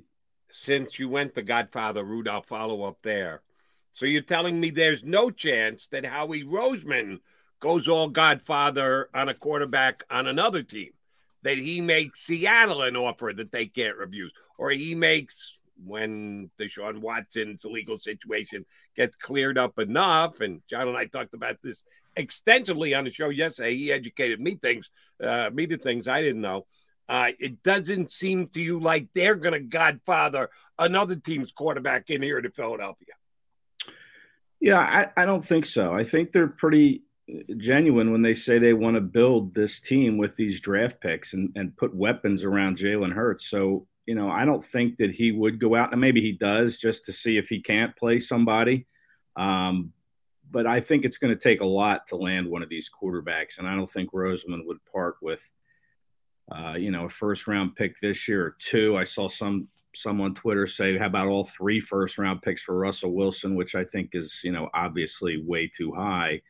Um, but yeah, I, well, I don't think that's what I think it's going to take. Yeah, well, how I don't think Roseman would do that. I really don't think he'd you know forfeit three first round picks for a 33 year old quarterback that's going to blow up your salary cap coming off a down year. I just don't see that happening. You need other parts of this team to be built, and if you go and trade away this draft collateral for a quarterback, I just I don't see them doing that. Um, so yeah, I don't. I'm not sure Howie Roseman's going to be actively shopping for a deal with another quarterback. I think if somebody were to come to him and say, "Hey, this is what we'll give you. We'll give you, you know, uh, whatever."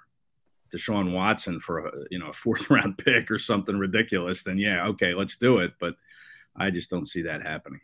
I think it was Daniel Jeremiah. I I I, I think it was a little bit too much. So I'll throw this out to you, Ed. What about two first round picks? And and, and no. let's knock it down. We'll talk about 16 and 19. They had 15, 16, 19. So 16 and 19, a 2023 first round pick, that probably gets it done. And that 2023 first round pick, in theory, you won nine games this year. If you if you're able to pick up Russell Wilson, that's going to put you in the 12 win category, at least conversation wise. So that would make the the 2023 pick less um, exciting because it'll be down at the bottom of the first round. Does that pique your interest?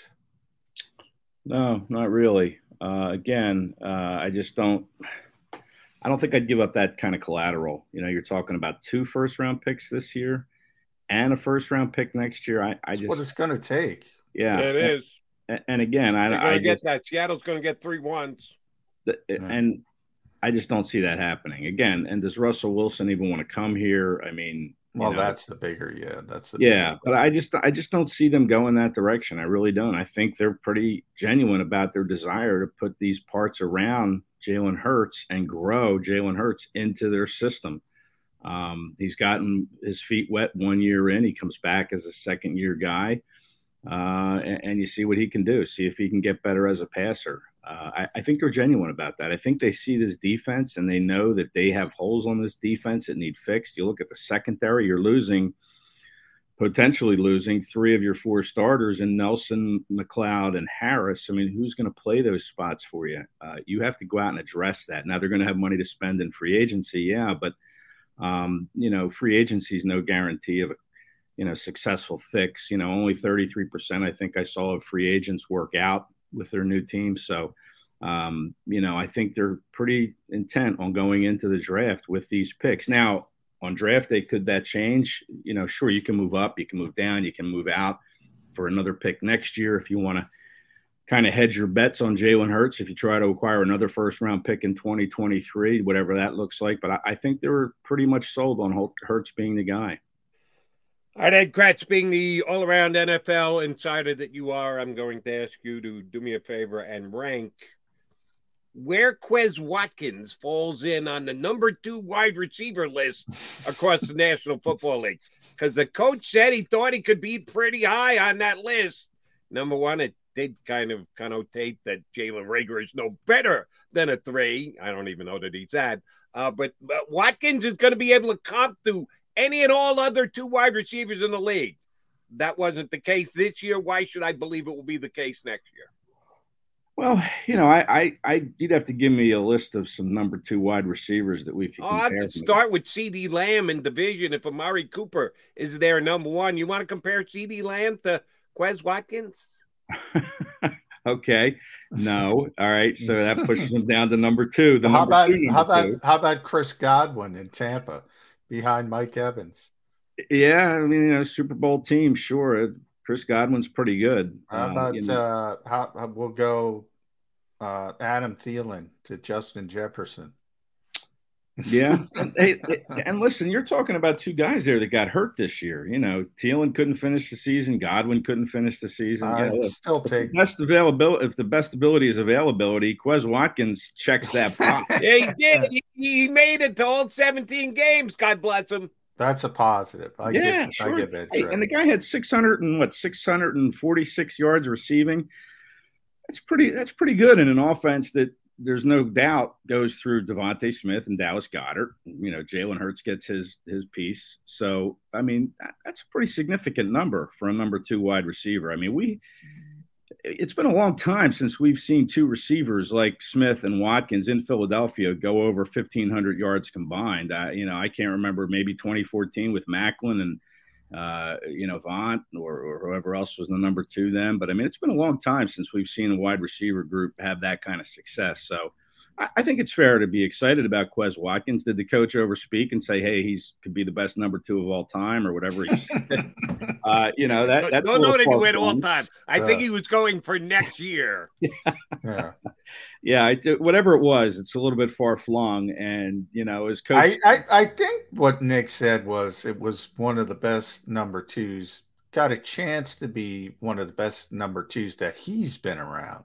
So evidently, uh, Nick hasn't been around many great number twos. Nothing against Quez, but um, Yeah. he's not. You know, one of the issues, and Jody and I were talking about this, and with the draft coming up and the, the three first round picks, as you mentioned, that this team is traditionally built uh, up front on both sides of the football, offensive, defensive line. I think they're right to do that. I think that's the reason they're competitive in these so-called transitional years. But people like skill positions. They like the sexy picks. They like that, and and they want uh, on offense. They certainly want receivers. That hasn't worked out for them. On defense, they want playmaking linebackers, which the Eagles just don't take. Um, is that going to change this year with multiple first round picks? Uh, no, I think. Listen, they need to look at the defensive line very seriously. Obviously, they only had 29 sacks this year. Very thin at defensive end. Howie said Brandon Graham will return next year. That that will help.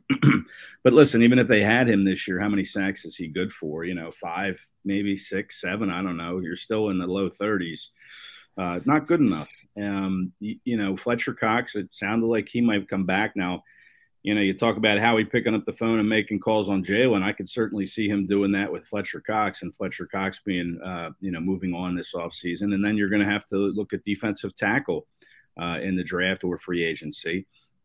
Uh, and then look at the offensive line. I mean, you, let's say they make these three picks. I could see them investing one of those in an offensive lineman because Brandon Brooks sounds like he's going to be moving on, whether he retires or goes play to play elsewhere. I don't know. Jason Kelce sounds like he'll be back, but if he doesn't and he retires, I mean, that's two pretty big losses on your offensive line right there. So, yeah, you're going to have to find, uh, you know, some high pedigree player in the draft to replace those two guys, or at least one of those guys. And even if only one re- retires or moves on, uh, I think you still go that direction. I, I think you have to look at offensive line as as in play uh, for one of those first round picks. I was a little surprised by your take there, Ed. Yay or nay? Fletcher Cox is going to be a Philadelphia Eagle next year. Well, as we sit here on January 9th or January 20th, I guess it is now, I, I would say, yay, he will be. Uh, but it would not surprise me if he was not. not. 100%. All right. The- Yeah. the- maybe I misheard you. Maybe I mistook you. It sounded to me like you were leaning more toward Fletcher not than, than yes, coming back. But you're still yes, but it's not impossible that he uh, is moved during the offseason. Correct. Yeah. I mean, you know, once the new year hits in the middle of March, you know, the new league year, uh, once that hits, then, you know, check back with me. I might feel a little bit differently. Um, but right now, it seems like Fletcher will be a part of this team, but it would not surprise me if Howie picks up the phone and says, Hey, do you want Fletcher Cox for this, this, and this, whatever. Well, let's talk about the assistant coaches, Ed, because, you know, recent history and obviously new coaching staff.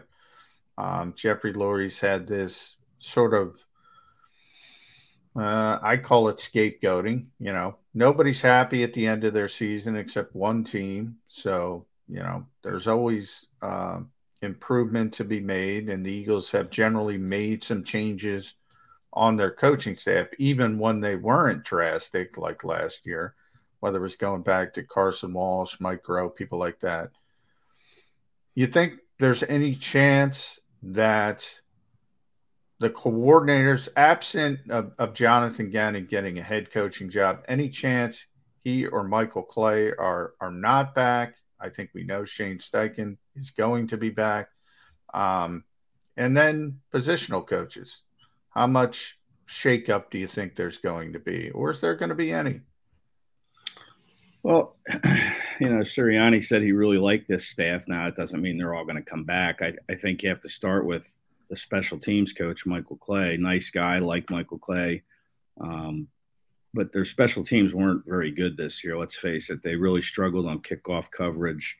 Um, their punter really went downhill. I mean, talk about guys that are probably going to go. Arryn Siposs, I think, will go. They'll have to upgrade the punter position. But um, Michael Clay, I think, is going to be someone that might not be back. Uh, Jonathan Gannon's interesting. I think he comes back if he doesn't get a head coaching job. But, you know, you're looking at your staff, and, you know, one of the candidates that Darius Slay brought up, how much he has helped him, is Dennard Wilson, their DB coach. So, you know, it'd be interesting to see if the Eagles would move him to the defensive coordinator spot over Gannon. I don't see it, but Dennard Wilson could possibly become a defensive coordinator somewhere in this league. You have what eight head coaching openings? You're going to need, you know, Yeah, that's a good point. Yeah. eight staffs. I mean, Dennard Wilson could get a really serious look at being a defensive coordinator. So if I had to mark somebody that would not be back, it would be Michael Clay, perhaps Dennard Wilson. Um, I thought Nick Rallis did a good job with the linebackers. I think putting TJ Edwards in the center of that defense really helped them. Um, but, you know, I think he'll be back. He's still 28 years old, very young guy. Um, you know, Tracy Rocker with the defensive line, maybe he gets replaced. I don't think so. I think they kind of bought in with him, but you know, the defensive line did not perform up to its abilities this year. I don't think so. Yeah, you have to look at him as possible uh, candidate to move on. Um, on the What offense, about Aaron Moorehead?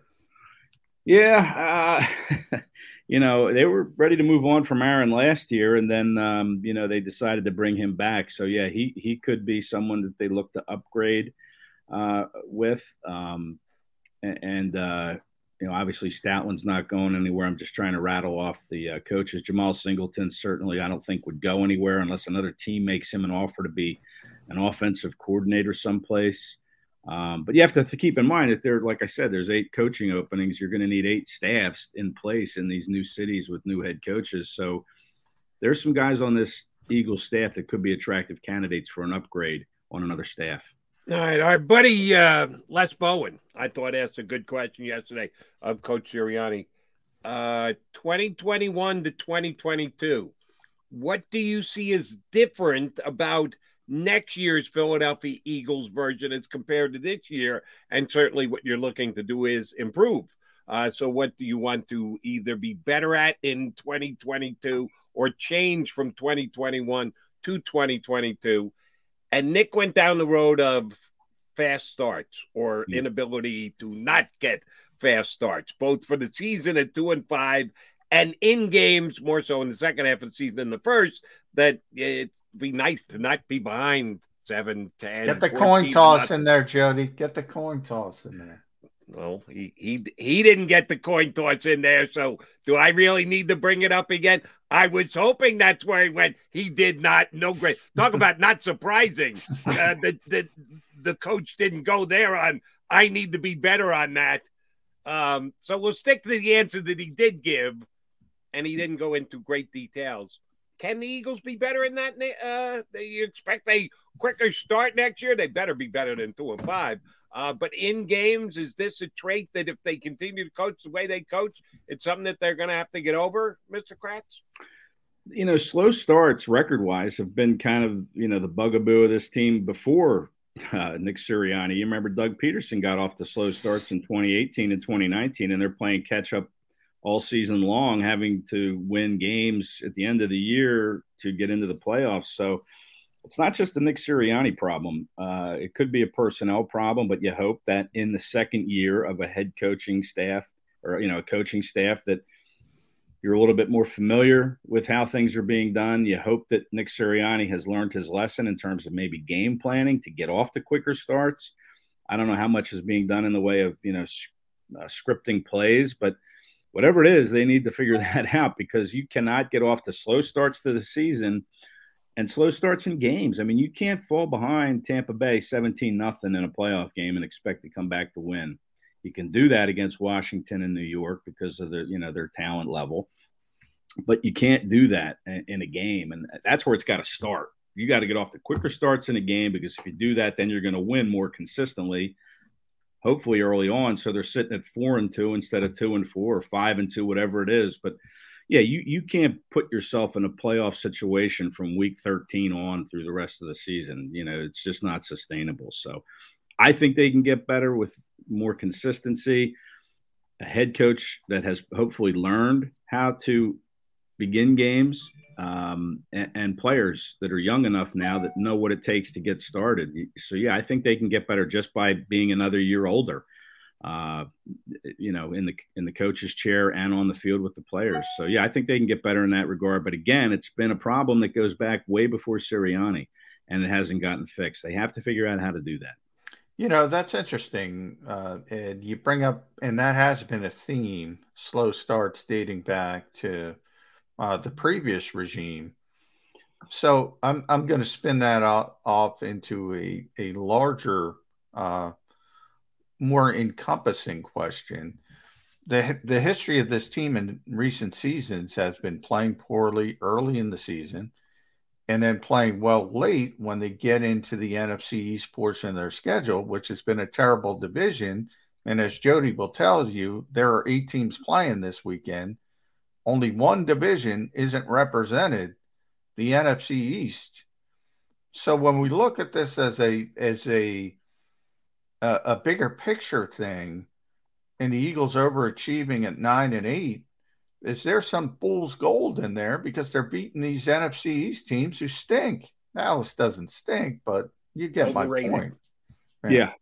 yeah. It's a great point. I mean, sure, I think there's four fool's gold there, yes. Um, but you can only play who you can play. And, you know, right now you're the second best team in the NFC East. And last year they weren't. They were the fourth best team in the NFC East. So if you want to look at it that way, that's a little bit of improvement. But – just how much have they improved from that two and five start? Yeah, because they played the NFC East. I mean, did they really improve, or are they just the bad, the best team of a bad lot? And they're not, like you said, even the best team. The Cowboys are the best team in the NFC East, and we saw what happened to them. Uh, so yeah, the NFC East. You know, this is the time you, you should be making your move. If the division's going to be this weak, you better take advantage of it, and uh, you better figure out a way to get to the top of it and like Howie Roseman said, try to host one of those playoff games uh, going forward. Uh, it's a big step to take. I, I'm I'm not convinced they're there. Obviously, I, I, you know there's always teams that make the playoffs that don't come back the following year. The Eagles were one of them. They didn't get in last year. They got in this year, but I think there were seven teams that did not make the playoffs in 2021 that were there in 2020. So, you know, that next step is going to be very difficult to take. But you're right being in this division certainly helps their case. All right, Eddie, I want to see if your perception, and that's all it is at this time, is perception is the same as my partner's John's. Um, he said a couple times over the last few days, not trending in the direction of Doug Pederson getting one of the head coaching jobs. That a lot of names are being thrown around. Doug's had a couple of meetings, hasn't come out of there with whispers of, ooh, he could get the job, or they were pressed by him. Uh, so it might not happen for Doug this offseason. He got the Eagle job. So he had to interview well enough with Jeff Lurie to convince left Jeff Lurie to hire him. And yeah, they cashed the Super Bowl ticket. God bless everybody. Um, I'm assuming he's as good, if not a better interviewer now. He does have a Super Bowl ring that he can wear into a meeting like that, which would impress me. I don't know. Other owners around the league, I don't know so much, but it would impress the spot out of me. If the perception is correct, why do you think Doug isn't uh, advancing toward one of these eight coaching openings? Whew, uh, geez, you got me. Um, you know, I, sorry, it's, it's, a tough question, unfair question. I know that's no, not your usual beat, but I just wanted to no, I, I mean, you're right. I mean, he's got the resume. He, he, probably has the reference from Andy Reid in his back pocket as well. Um, that certainly helped him get the Eagles job in Jeffrey Lurie's eyes. Andy Reid still walks on water, so that helped. Um, but yeah, listen, you know, you look at head coaches in the league too. I don't think there's ever been a head coach that's won a Super Bowl with two different teams, um, unless I'm mistaken. So if you're a team that thinks they're close, and really, do any of these eight teams think they're close to a Super Bowl? Uh, you know, they're looking for new coaches for a reason. But uh, you know, maybe that's part of it. Maybe Doug uh, wants more power than some of these organizations are willing to give. You know, that was always an issue in Philadelphia was the whole power uh, structure with Jeffrey and, and Howie. So maybe he's looking for more power than these organizations are willing to give someone who, uh, you know, they just want him to coach. And maybe he wants more, more of a say in personnel, more of a say in who he hires. And maybe teams just aren't ready to do that with him. Um, and and listen, being fired after three years from winning a Super Bowl, you have some explaining to do in that interview how that came about, and maybe he's not given the right answers to that question. It's a fair point. I hadn't thought about him. Uh, you know, maybe being um, I don't want to say upset, but it, it, you know what he went through here in Philadelphia, and the fact that he didn't have that kind of power maybe it's got him pushing for more power in other situations. And that's one of the reasons um, Adam Gase didn't get the job here in 2016. Uh, so that should really excite people. Sometimes it's better to be lucky than good when it comes to hiring head coaches because the Eagles wanted Adam Gase, then they wanted Ben McAdoo. They ended up with obviously uh, Doug Pederson. Then this time around, the hot names were Arthur Smith, Robert Saleh, Brandon Staley. The Eagles were able to get uh, interviews with Saleh and Smith, but they started late and they ended up with Nick Sirianni, who ends up as the best head coach. Sometimes it's better to be lucky than good uh, when it comes to hiring these head coaches. But boy, I, I would think that that Lombardi trophy would have more cachet than it does in the NFL, which is bizarre to me. It is yeah. bizarre to me that that doesn't hold water for some of these owners. But maybe you described it best, Ed. Bad organizations are bad organizations for a reason. They don't make good decisions. And usually teams looking for coaches are bad organizations. At least in that moment. At least in that moment. And and with Doug too, I mean, it, it, these recycled head coaches, sometimes they have some baggage that teams aren't comfortable with. You know, getting back to Jody's question, why isn't he getting an opportunity? You know, recycled coaches have baggage too, and maybe he's just not explaining that away well enough. Like I said, Super Bowl champion three years ago, and he gets fired. Um, that that to me, you got some splaining to do there if you're Doug Pederson, and maybe he's not explaining it too well. that should be if he isn't. That should be the easiest spin in human, you know, in, in human history. I mean, well, why was I fired three years after a Super Bowl championship? I have no idea. You tell me. That seems crazy, doesn't it? That would be my explanation. but is that is that going to satisfy you know the questioner? I don't know. Yeah. All right, Ed. Uh, need your expertise on this. a little speculation again. Um, you pointed out earlier that three defensive starters in the backfield last year are free agents and uh, are up for new contracts or new teams. Steven Nelson, uh, Edwards, and uh, excuse me, uh, Harris and um, McLeod. McLeod. Rodney. If they're all looking at the same number on a one year deal, five, six, 5.56, but whatever it is, and you could only give it to one of them, which one would you give it to? Who would be the best player for them to retain this offseason out of the free agent cornerback and dual safeties that the Eagles have to make decisions on this offseason? Of those three, I would probably say Steven Nelson would be the guy I would give the money to. Uh, I think he was pretty underrated on that other side from Darius Slay. Um, you look at his resume, I mean, he's been in the playoffs six out of his seven years in the league. So the guy has played winning football, as Jonathan Gannon would say. yeah, it's my favorite. Yeah, he's played winning football. Uh, you know, they need. they traded for two cornerbacks, Kary Vincent and Tay Gowan, during the season. They drafted Zech McPhearson, but none of them really seemed to develop the way the Eagles probably wanted them to. So Nelson's a proven guy. So, you know, you, uh, of those three, I would go with him. He's the youngest of the three. He's 29. The others are in their 30s. Um, but the concern is then you open up both safety spots. You know, if you're gonna if you're gonna go to the cornerback and give that contract to him and ignore the safeties, then you're really gonna have, have some building to do on that back end. So I, you know, I could see them going maybe Harris because his uh, injury history isn't as extensive as uh, as McLeod's. Until this year, he had played you know every snap for the last two or three years. So you know he's a reliable guy. Is he always the best guy? No, not really. But he's a pretty good tackler. Uh, and he's a little younger than Rodney, who has the injury history. And listen, McLeod's a great leader, great veteran, great in the community. He's been great for this football team since 2016 when he came in as a free agent. But if you're going to ask for a pecking order, I'd put him third in that order, and I'd go Nelson first, Harris, and then and then Rodney. Yeah, and I think, uh, and last one for me, Ed, and everybody read Ed Kracz at si.com backslash NFL backslash Eagles or eaglemaven.com. You can also read me there if you're so inclined. But um, you bring up a good point with uh, Anthony Harris having um, a little bit younger than Rodney, uh, less injury prone. Plus, you don't want to be uh, you don't want to be replacing both safeties at one time. That's really difficult. But the other point is the draft 15, 16, 19.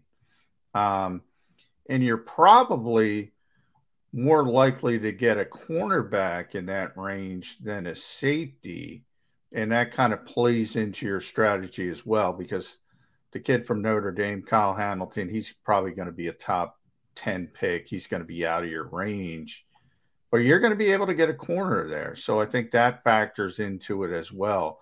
But draft bigger picture, Ed, I'm going to force you to stay at 15, 16, 19 which we which we know the Eagles won't do. I don't want names, I want positions. So 15, 16, 19. What do you think they're taking? Uh well, I'll, I'll, say this: if Kyle Hamilton is sitting there after the fifth pick, the Eagles could certainly move into the top ten with the draft collateral they have to draft that Notre Dame kid. But if I'm sticking at 15, 16, 19, I'm probably going defensive line I'm probably going offensive line, and I'll probably go a secondary piece, you know, a cornerback or a safety. I listen. I I think in free agency, uh, you have to keep an eye on Marcus Maye, the safety from the Jets. Him and Dennard Wilson have a history together. Dennard Wilson coached him to one of Maye's best seasons in the NFL. I mean, he's someone to keep an eye on.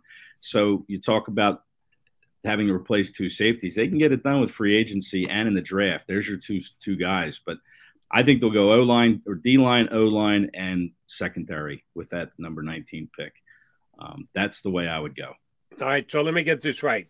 Marcus Maye goes from the Jets to the Eagles, and uh, the Eagles get, uh, excuse me, uh, Barnett goes to the Jets because Joe Douglas has got to re- wait. That, I, I, I'm nixing that trade. No, no, no, no, no, no, no, no, no, no, no, no, no, no, no, no.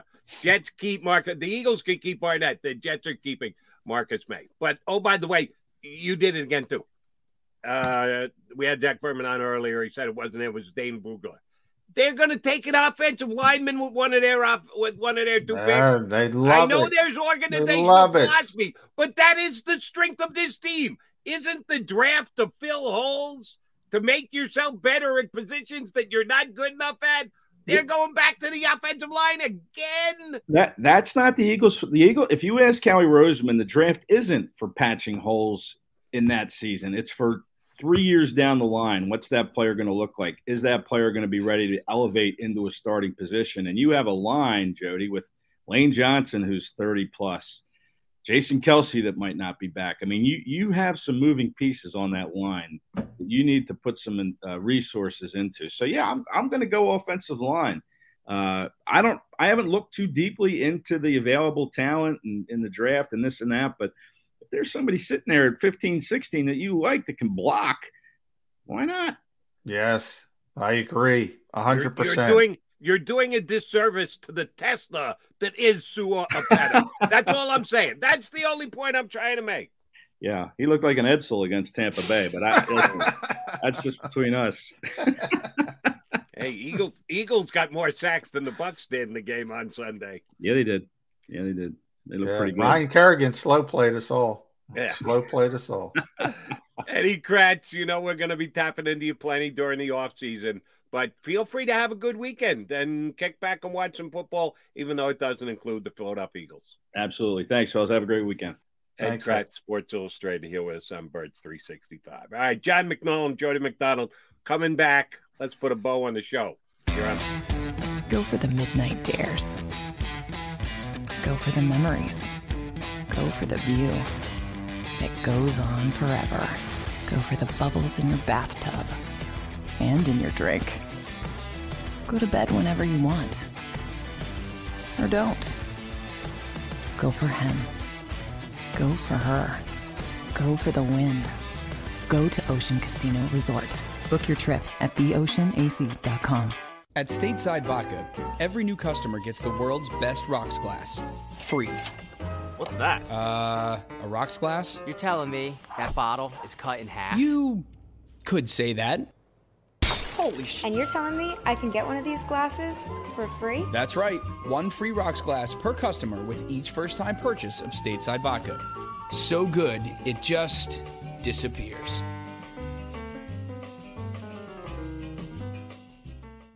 You know you like being right. That's why you should enroll in an Independence Blue Cross plan. It's the health plan chosen by more people than any other, with more doctors and hospitals, more benefits that really rock, more of the coverage you want for the right price, including free doctor visits 24 7. It's a choice you can feel good about. Because when you're right, you're right. And when you've got Independence Blue Cross, you're right where you need to be. Call 1 844 200 2583 today to get an Independence Blue Cross plan.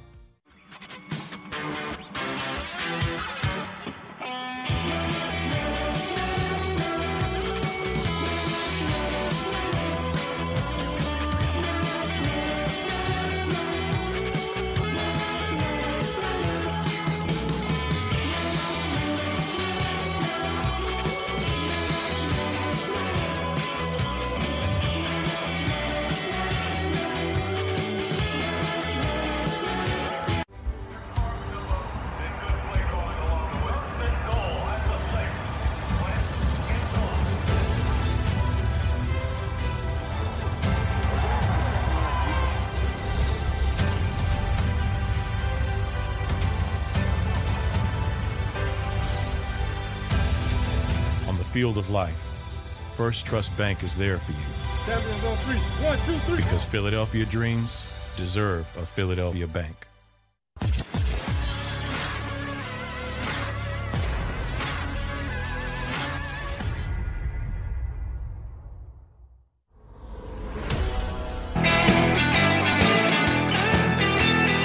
Mac and Mac guys, uh, put the bow on the show here on this Thursday on Birds 365. Tomorrow, J Mac will be our 200th Birds 365 episode. Wow, And you haven't- two hundred. You haven't killed me through 199. I'm Same actually uh, same day as the Netflix debut of uh, the final season of Ozark. So I'm excited. Two hundred and Ozark returns. I started with Ozark. I You didn't like it? a good couple of seasons. Now I might have to kill you. Yeah, it jumped the shark for me at one point. Really? Yeah. Great show. Yeah, I Great did show. like it. I, I I enjoyed it, and then it just got for me a little repetitive, and I eh, fine, I'm out. Um, but uh, maybe it's the fact that the Eagles drafted DeVonta Smith last year when they had taken J.J. Arcega Whiteside in the second round two years before, and Jalen Reagor the year before. That I said, hey, at least they're drafting for need. They got a stud value player at number 10. They evaluated their roster and they said, We still have a need at wide receiver. We've got to take this player. That's what I'm hoping for with offensive line here. That it's not, you know, our offensive line could look completely different in 2025. No, no, hey, let's stay in 2022 mode here. That they're not taking an offensive lineman this year. But I re- readily admit if Jason Kelce retires, all bets are off. Hmm. I'm I'm taking my stance, dependent on Jason Kelce still being the center and playing 17 Well, games I think year. I think Jason Kelce will be back, uh, but the Eagles will certainly know by that point whether he will be back or not. And I do expect him back, but I do. Brian Billick was the first one who told me, and it's always stuck with me, always stuck with me. Um, he's not the first to say it, but need is the worst talent evaluator in sports. I've always subscribed to that theory. If you're if you're if you're at 15 in the draft and there is a significantly better player than you have a but it's not at a position of need, take that player. Because uh, when you start reaching for people, you get your Jalen Reagor's of the world. Here's where here's where I'll, I'll agree and disagree with you and Coach Billick. You've got your draft board. You're picking number 15. There's a player there at number 14 in your rankings that plays a position that you are well suited at and don't need.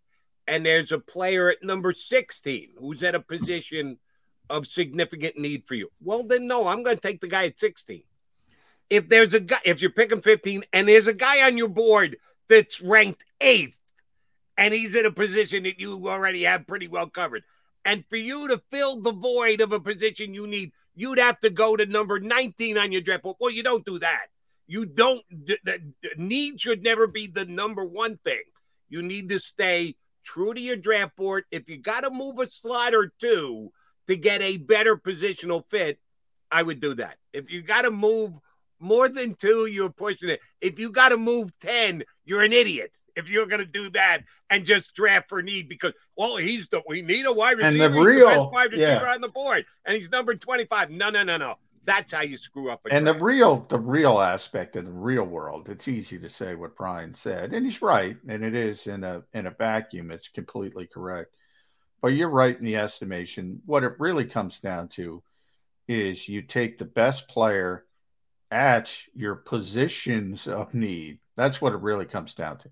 If you have Tom Brady, yeah, maybe it's a little different at 44, obviously, but if you have Tom Brady at 33, uh, you're not looking for a quarterback. Yeah, you got, shouldn't be got Patrick Mahomes right now. Andy Yeah. Reid's not looking to draft exactly potential and and they might be the best player on the board. They might be your best player on the board, but you're not you're not taking that player. So it's not real world, but I do think as an overall philosophy, I do think the minute you start reaching for needs, um, and reaching is the key point, as you mentioned, not 15th player versus 16th best player. When you start reaching, you start making big mistakes. and we have months to talk about this before we get to the draft. And the draft is going to be pretty big here with the Eagles, as of now, holding on to three first round draft picks. And I think they'll be holding on to them all the way until draft day. Uh, so, yes, we got plenty to do over the next couple of months here on Bird 365. Uh, we'll get some good guests up tomorrow. You want to be back here in 22 hours. Uh, MacMan, I will see you in 22. Cool by you? I will be here. Come back. If you missed any of today's show on the JAKIB Media channel, listen to the podcast on your way home. Available on YouTube, Apple, and Spotify. For the ones who work hard to ensure their crew can always go the extra mile, and the ones who get in early so everyone can go home on time, there's Grainger, offering professional grade supplies backed by product experts so you can quickly and easily find what you need. Plus, you can count on access to a committed team ready to go the extra mile for you. Call, clickgrainger.com, or just stop by. Grainger, for the ones who get it done.